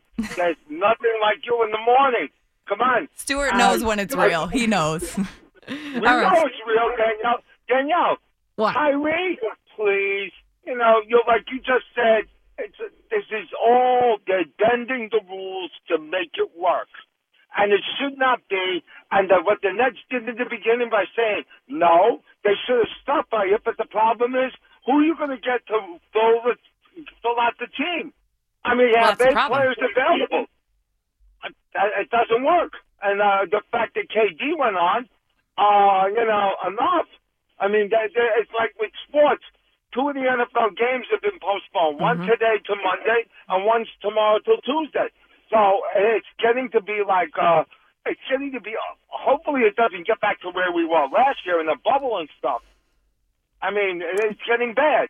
But but these guys don't. Uh, Kyrie doesn't. Kyrie thought, oh, I'm going to sit out, get paid, whatever. Fine, let him get paid. But you want to know what? Enough already with Kyrie and his attitude and the way he goes about his business. Because you want to know what? That's not a good role to set for uh, for other players and young kids. Yeah, you're right about that, Stuart. As as a coach myself, I I wouldn't want kids coming in and out of my team. It just upsets the whole chemistry of the team. Whether he's going to be practicing here, practicing there, meeting us in Toronto, or meeting us wherever, it's just not good for the complexion of the team in terms of of, of chemistry. I feel. Yeah, well, and it's tough. And you know, I I understand from Kyrie's perspective. He believes in what he believes in, and he is standing firm in those beliefs. And I Mhm. respect that. Right. I don't necessarily agree with his beliefs, uh, but I don't have to because it's his beliefs, and and he's also the one who's putting himself and his body in jeopardy by not, you know, doing these things and protecting himself and you know playing in a, a public arena in a place where you know the outbreak is so severe that it's got the team to this place. So um, these are his choices and he is standing by them and and that's that's fair. But it is tough from a team perspective to have that inconsistency and and to have a guy who as talented as he is hasn't been playing basketball games. You know i mean if he's working out in his home gym if he's getting his workouts on the side great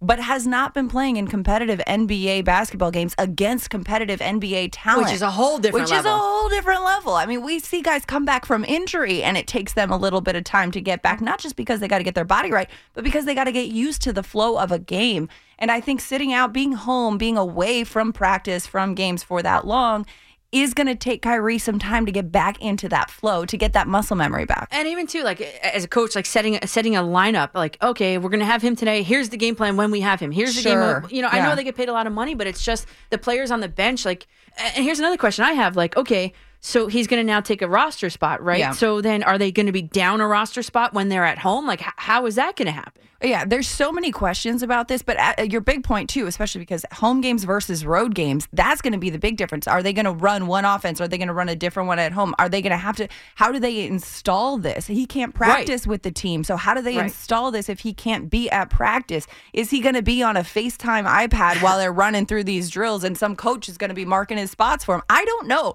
This is going to be uh, quite the experiment, but the inconsistency of like him popping in like whack-a-mole saying all right i'm here to play this Right. is again this isn't Dyckman. you can't just show up and grab a rock and say i'm ready to go Well, here's the other thing too, and, and the final thing before we, we hit the break here is the other question is I have is um, it's not like football where it's once a week, right? Like these guys have three games a week, like A like lot the, of like the installs, Yeah. right? It- right. That's a great point with the installs. How, how are they supposed to?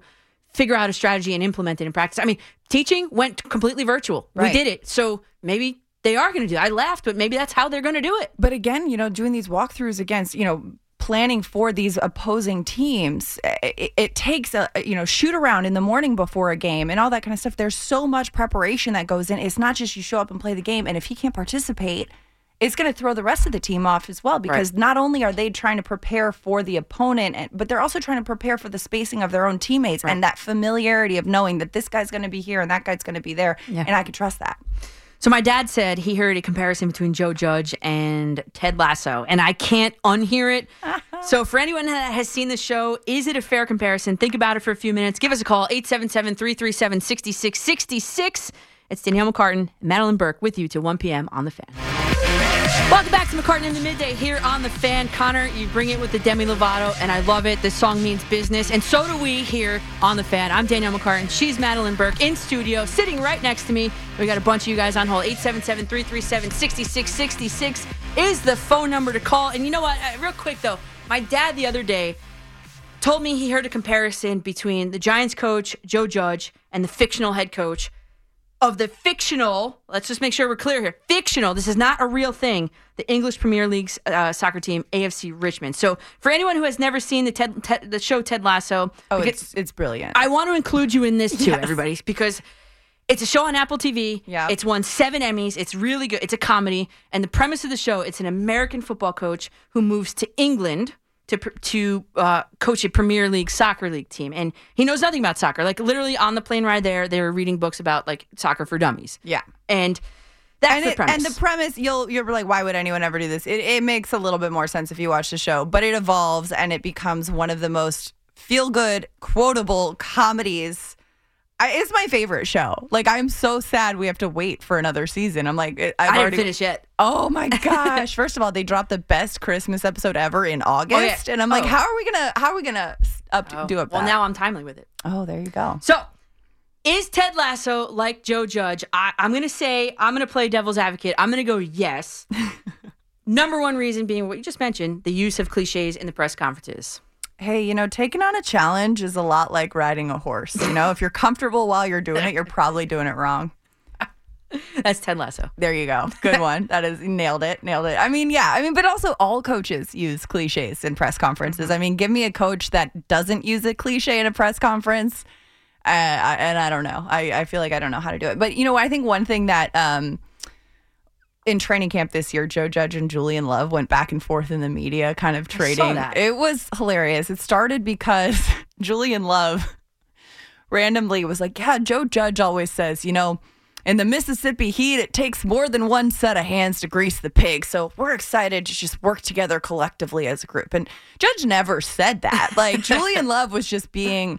I, I you don't look at Julian Love and think, oh yeah, this guy is you know prankster or whatever. But like he was just having fun with it. But I think that Judge just kind of leaned into it, right? And so we're at a, an open practice at a high school. And Judge is like, yeah, you know, we had a great conversation. Julian was telling me about how growing up he worked in Mississippi, Mississippi at a Renaissance fair. You know, he was uh, he got some Eu- European title of ventriloquist. He spent all these years at Renaissance fairs, and we just started sharing sayings he learned down there. It was kind of a cool thing, and I mean, just the fact that Judge is leaning into it, having fun with his players. Um, but what I will say is the one thing that about Ted Lasso that also stands out about Joe Judge is the priority of knowing each of these players as people, as individuals, and and putting that relationship above uh, all else. Yeah. You know, hey, I care about you as a player. I care about you as a person. And I want to put you in a position to succeed. I want to put you in a position to do the best and be the best version of yourself, whatever that looks like. So let me play devil's advocate again. I, I'm not saying it's me, but some people might say, well, guess what? Joe Judge was a special teams coach. Ted Lasso never coached soccer. They're both uh, not equipped to manage and, and a head, be a head coach of a team. I would say that Joe Judge's first day as head coach of the New York Giants, he did know what offsides was. uh, he did know the rules of NFL football. He didn't have to ask an assistant coach to didn't explain have to to ask him like oh yeah i mean i feel like there's uh, ted lasso still doesn't know half the rule i couldn't tell you. Um so but i you know i think lasso is more of like an i feel like i'm kind of cut from that same cloth of like you know what it's it's all fine. It's raining skittles. We're we're having a good day. Yeah. can't be that bad. Even on your worst day let's find a bright spot So Um, I had this beautiful idea this morning, like 6:30 this morning. I was like, "Oh my god, that's when the best ideas come." I've done this before. Uh, I forget with who, but we're gonna play. And if you guys would like to, 877-337-66. I got the answers right here. Don't cheat.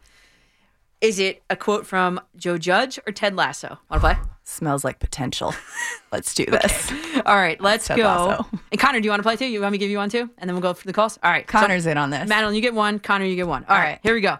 The quote is, and you tell me if it's Judge or Lasso. As the man once said, "The harder you work, the luckier you get."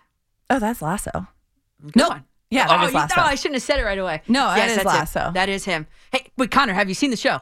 I've never seen it. Oh, no. no. One of the very few. Drop everything, go watch it immediately, if not sooner. I don't want to put you in a bad position. Do you want to play or no? Uh, yeah, sure. All right, Yeah, he's down roll the for it. dice. You got a 50 50 All right, how Right. about mm, Don't have no in your heart. every player on this field, every position group, the execution, it all come down to me. The fish stinks from the head down. That I do know is Joe Judge. Oh man, I can't fool either of you guys. See, you know what? Look at us being right on top of that, Rose. All right, well, back go back to the calls 877-337-6666 and there's plenty more where that came from. If you guys want to play Ted Lasso or Joe Judge here on the fan, let's go to Anthony in the Bronx. You're up on the fan. Hey, thanks for taking my call. I, I got two perspectives as a player and as a as a man. Um, first of all, I think we're complicating things too much about these practices, about this. When you're playing ball, you're balling. So I think we're over uh, complicating and ex- exacerbating the situation. First of all, you know, as a ball player, as a teammate, it would really bother me that one of my guys is not around, you know, to go into the trenches with me. But again, again, on the other side, especially as a black man, you know, when a when when a man takes a stand uh, and he has some integrity about that stand, uh, I, I gotta, you know, I, I gotta respect that. And so there, there's two trains of thought here. One is he, he's standing up for what is his beliefs, and I don't think the Nets are doing anything wrong. They're playing by the rules. They're going to let him play on the road in cities where you know it's not He's mandated. You have to take shots. So, so my my thing is that um, he he made a decision uh, as a man, and I respect that. As as a teammate, it would bother me a little bit because you're not in the trenches. But then again, that's my being a man and stand up for your beliefs would supersede even me being a teammate. And yes, I'm going to feel some sort of way because I want to win. It's about winning, and I know, I know he's. And one, one more this. point, and I'll let you. One more point. Uh. when Kyrie is playing, and everybody has to agree this. He's probably the best scoring guard in the game, including Curry. When he played against Curry in the playoffs, That's fine. He okay. Anthony, that's fine. But but at what Right. point does him coming in and out, like like Madelyn said before about like being like a whack a mole? At what point does is that conduct detrimental to the team? Well, if it is detrimental to the team, and that's a good point, then that's a problem because team comes first. So let, let me just put that out there. So then If we'll- it we're gonna have to wait the and see rhythm of then. the team, then team comes first. Gotta gotta put that out there. And Anthony, you said yourself as a player, you've played in team settings. You know, if you're one of your best players, or if you've got a Kyrie Irving on your team, and he's there half the time, he's not practicing with you, he's not putting in the hours and putting in the sweat, showing up for half the games and stuff like that. Doesn't that throw you off a little bit too? Yeah, I'm, I'm gonna because I'm a manager on a regular job, so I think on a management level, yeah, I'm gonna feel some sort of way about that. It's Definitely, that that's human nature, you know. Yeah. But then, but then, what supersedes that to me is uh, his his right to take that stand, and at the end of the day, can we win the championship with this guy? But I, I get your point as a teammate. Yeah, that's it's gonna. I'm gonna feel some sort of way. Absolutely. And no disrespect, always supporting people. You know, when you believe in something that strongly and you put your feet in and that, you know, I I always support that. If that means that much to you, then it should, you know. I, I, it not everyone has to agree with Kyrie. I I've said I don't necessarily agree with him, but I respect that it means that much to him. Let's go to Pat in Bayside, New York. You're up on the fan. Hiya, Coach. Hi. Madelyn. What's How you up, doing Pat? today? I want to talk about the Giants a little bit, Yeah. and I want to talk just primarily only on this particular season, from day one to now. Uh, you know, there's there's so many things I could say about all aspects of the team, but let's start out with uh, the, the team itself. The team itself, at its best, with all its players there, was probably no more than you know a little about 500 team. I guess if they would have ended that way, it probably would have been a successful year. But of course, with everything that's gone on, no, it's not going to happen. I, I actually believe that uh, Dallas is going to really hurt them Sunday. Uh, from as a betting guy, I'm you know 45-7 type game. There's nothing the Giants bring to the table. You could put every rose-colored glasses on that you'd like, Madelyn, and spin it, and spin it any way you you like. Thank but you. You can look at both sides of the ball, Yeah. and including the special teams. They're horrible right now, right today, tomorrow. They are horrible team, and they are poorly coached. Their, their, their coach doesn't bring a lot to the table. I mean, he is a rah rah guy, terrific rah rah guy. If you want a guy going out there, say, hey, good job, guys, way to go, he's your man. But X's and O's and his time game management and all other aspects of this team are really poor. Th- There is no pass rush. Yeah. The linebackers are signing them off the street. They got four defensive backs, maybe. Dallas is going to really put a hurting on them, and I do not see my New York Giants, who I love, I'm 71 years old. I don't see them winning another game this season. It's a real mess. Yeah, I mean, I, it's tough, and a lot of people, you know, pointing to the clock management, the play calling, some of those things, a- a- and I agree. And you know, last week you look at the fact, like, oh, good, the Giants are three for three in the red zone, but then you're saying, okay, they only got to the red zone three times. That's not acceptable. That's not what you want to see. You want to see them putting up points, and if they can't get all the way there, you want to see them putting Graham Gano in a position to kick a field goal. To do that, that guy's money. You know he's going to make them. Um, the Giants offense has struggled. And I think all I'm saying is going into every game, you know, as much as I am an optimist, as much as I like to look at, say, okay, here's what's possible. It is going to be a tough one. And, you know, 45 to 7, it's not out of question. I'm not going to say that that's not going to happen. I think that there's just, uh, you know, they get on the field and they play the game every Sunday. And until they show me otherwise, I want to say, you know what? I do think that there are areas, there are things that this team could exploit. And if they execute, and the biggest thing is, you know, they got to not make the mistakes and not get in their own way.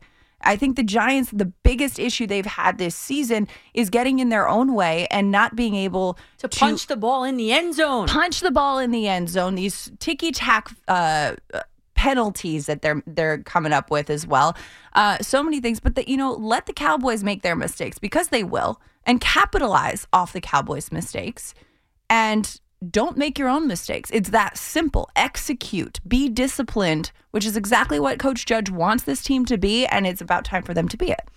And there's only so much you can do. The other coach I used to coach with, I, I never get these expressions right. He said, "There's only so much you can bleed out of a rock. Talent you can bleed out of a rock, or something like that." That's an That's an interesting older image. saying, yeah, Yeah. But basically saying like you can only you're only you can only work with what you have, right? Talent that you have, right? Yeah. So let's go. Chris wants to play Joe Judge or Ted, Ted Lasso. Chris in Bayshore, you ready? Yeah, I'm ready. Okay. Hmm. That's an easy one. Do you want Uh, you want you want an easy one or a hard one here, Chris? Uh, you can give me a hard one. Okay. I think that you might be so sure that you're one in a million that sometimes you forget that out there you're just one in eleven. Uh, that's a tough one. Um, that's got to be Lasso. Yeah, it is. That Nailed was it. About Jamie. What was his last name? Jamie. Talk. Do, do, do, do, do, oh, do. stop Ah, that's the it! best. Stop it! Sorry.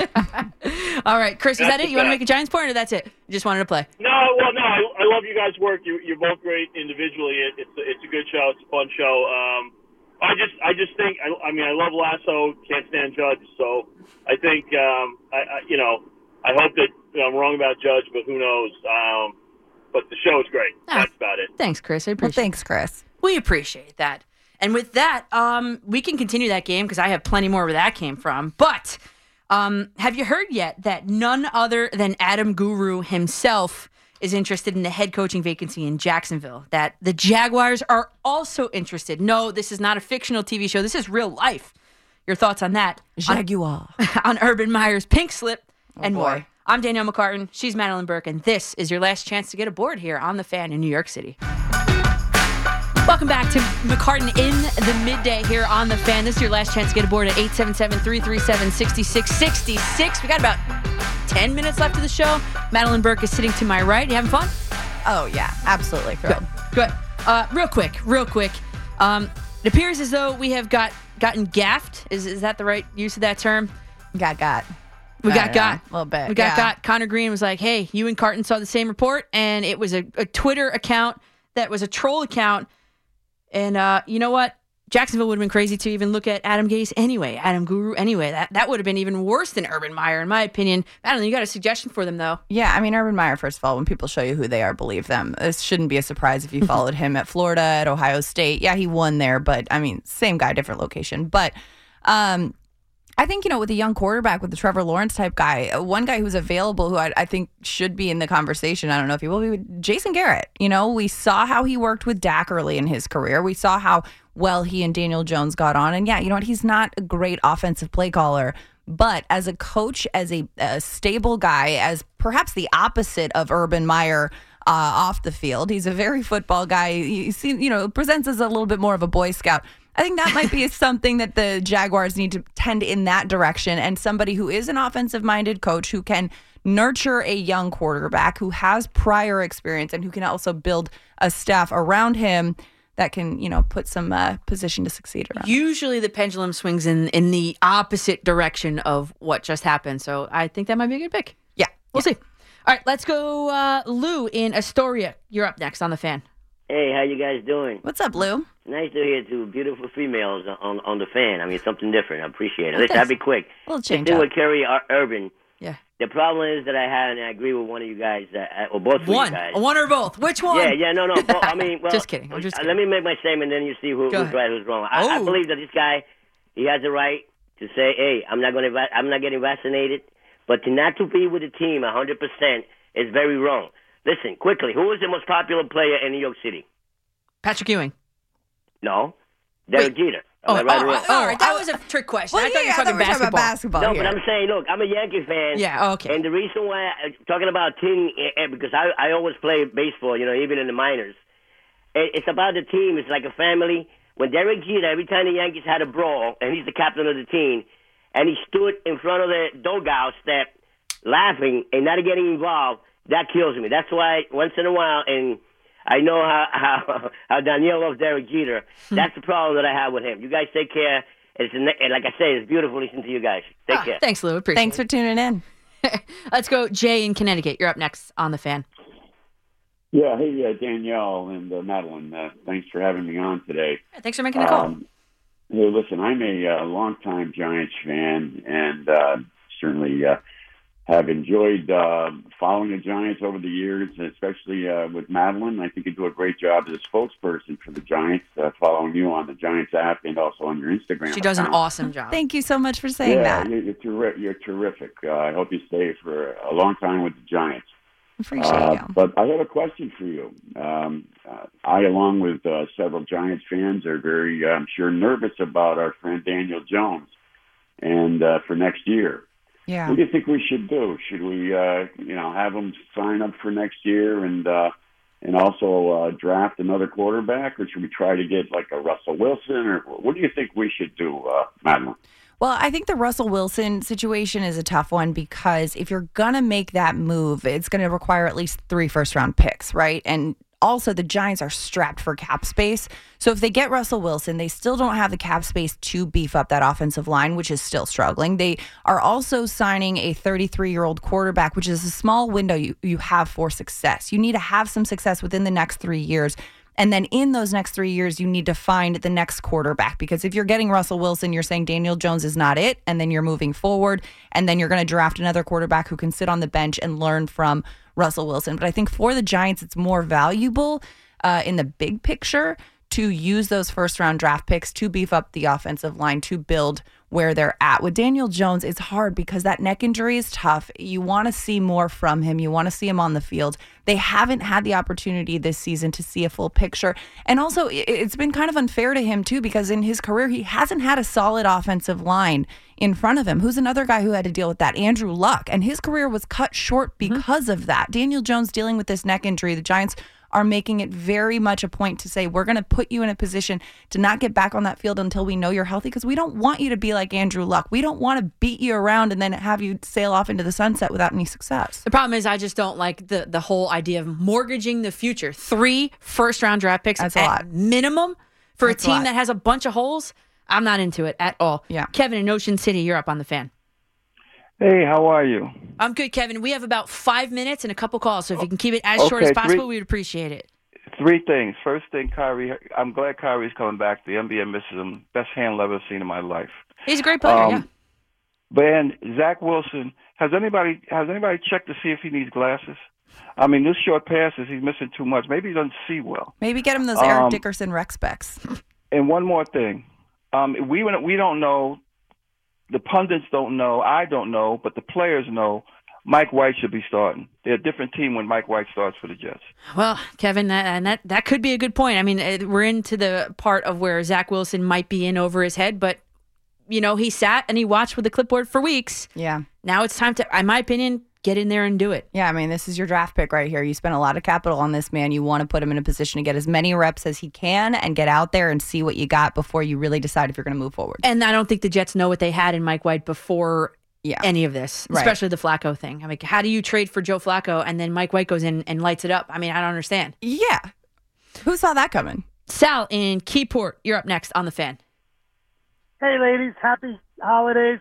Happy it's holidays, a pleasure Sal. to hear different voices around this time of year. I just love it. Real quick, my dad told me once long ago, don't never pick a New York team to be your favorite team because you'll have to read about them all the time. So I picked the Green Bay Packers back in the 70s, and I lived terribly for 20 years. My brother I'm picked the Green Bay great life. Packers and uh, Brett Favre, and he's uh, happy, and we're not. None go. of us are. There you go. Uh, real, real quick with the Giants and the Jets, they got a clean house from top to bottom. The Very Jets, oh, if the Jets already, they just cleaned house. I know, but maybe not. Maybe not completely, but that staff has got to. He's got to surround himself with experienced guys. I mean, Saleh looks like a great defensive player, uh, coach, but it's not. He does. defense. Sal, have, have you seen the Jets defense and, and all the categories that they are last ranked last in? I know that's why you got to change everything. But Maybe also, when you think about how imprint on that a frequently you little bit. change everything, how can you really build anything if you're changing it up every two years? I understand that, but you know what it is? I think it's in the main office.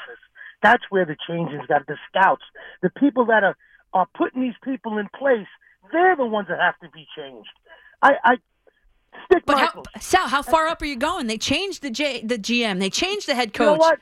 I, I'm going from from the owner. He gets the pass more or less because he owns the team. But everybody else in that main office is got to go. Fire them all. That's it. Madelyn, just fire them all. Just clean slate, wipe it out. I love those calls. Connor, I love those calls. Just they just did that, but they just did that. But clearly they got to do it again. I mean, I don't know. I don't know. It's uh it's tough to say. And I think too I- there's so many circumstances to to to keep in mind with these things and oh, man. Well, I mean, it's um it's December 18th and neither of the teams are playing for anything and this is kind of the talk that we have. Well, you know, they're playing for themselves and for their individual futures at this point, too. Yeah. I think every time you go out onto the NFL field, you're putting tape out there as who you are as a player. And I think all of these players, if you're playing NFL football, if you're a professional athlete, you shouldn't be mailing it in at this point of the year. You should be saying, hey, I am getting paid to play the game at a high level, the game I love, the game I have been playing since AAU or high school or D1 or D3 college for some of these guys. And I think that that needs to be the priority and say, you know what, I'm going to put my best foot forward on this field. I'm going to go out there and show them what I am. And if I don't end up in the New York market next year, if I end up somewhere else, because that's how it is. It's a small league and, you know, a lot of moving pieces. And as, you know, as Jay just said, if they clean house with the players, these guys are going to be looking for a place to go. They want to have some good tape out there. Uh, the Jets I have uh, if not the youngest team uh, average age or close to it. Close to it. They're going to be in Miami with they're eliminated from the playoffs. I think it's a disaster waiting to happen. Oh, boy. You know, shout out to 11, though. live, maybe? Live, live. All right, thanks to all the Live callers. Could live. not have done this without you guys. I love coming here and talking with you all in the daytime. In the daytime. Thanks so much for having me, Danielle. Any, but hey, listen, Madelyn, you're welcome back anytime. Hope you guys enjoyed her. My first ever in studio guest. If you missed any flesh. portion of today's show, hit the Audacy Rewind feature. Select the start of the show. Pat Boyle, Connor Green, excellent job behind the glass. And Marco Belletti on the updates. I'll be back with you guys a bunch over the holidays, starting Christmas Eve, 10 a.m. In the meantime, you guys know where to find me on social media at Coach McCartan on Twitter, Instagram, and Facebook.com slash Coach McCartan. Let's keep the conversation going throughout the week. Enjoy the games tomorrow. And we've got the JR Sports Brief coming your way up next here on The Fan in New York City.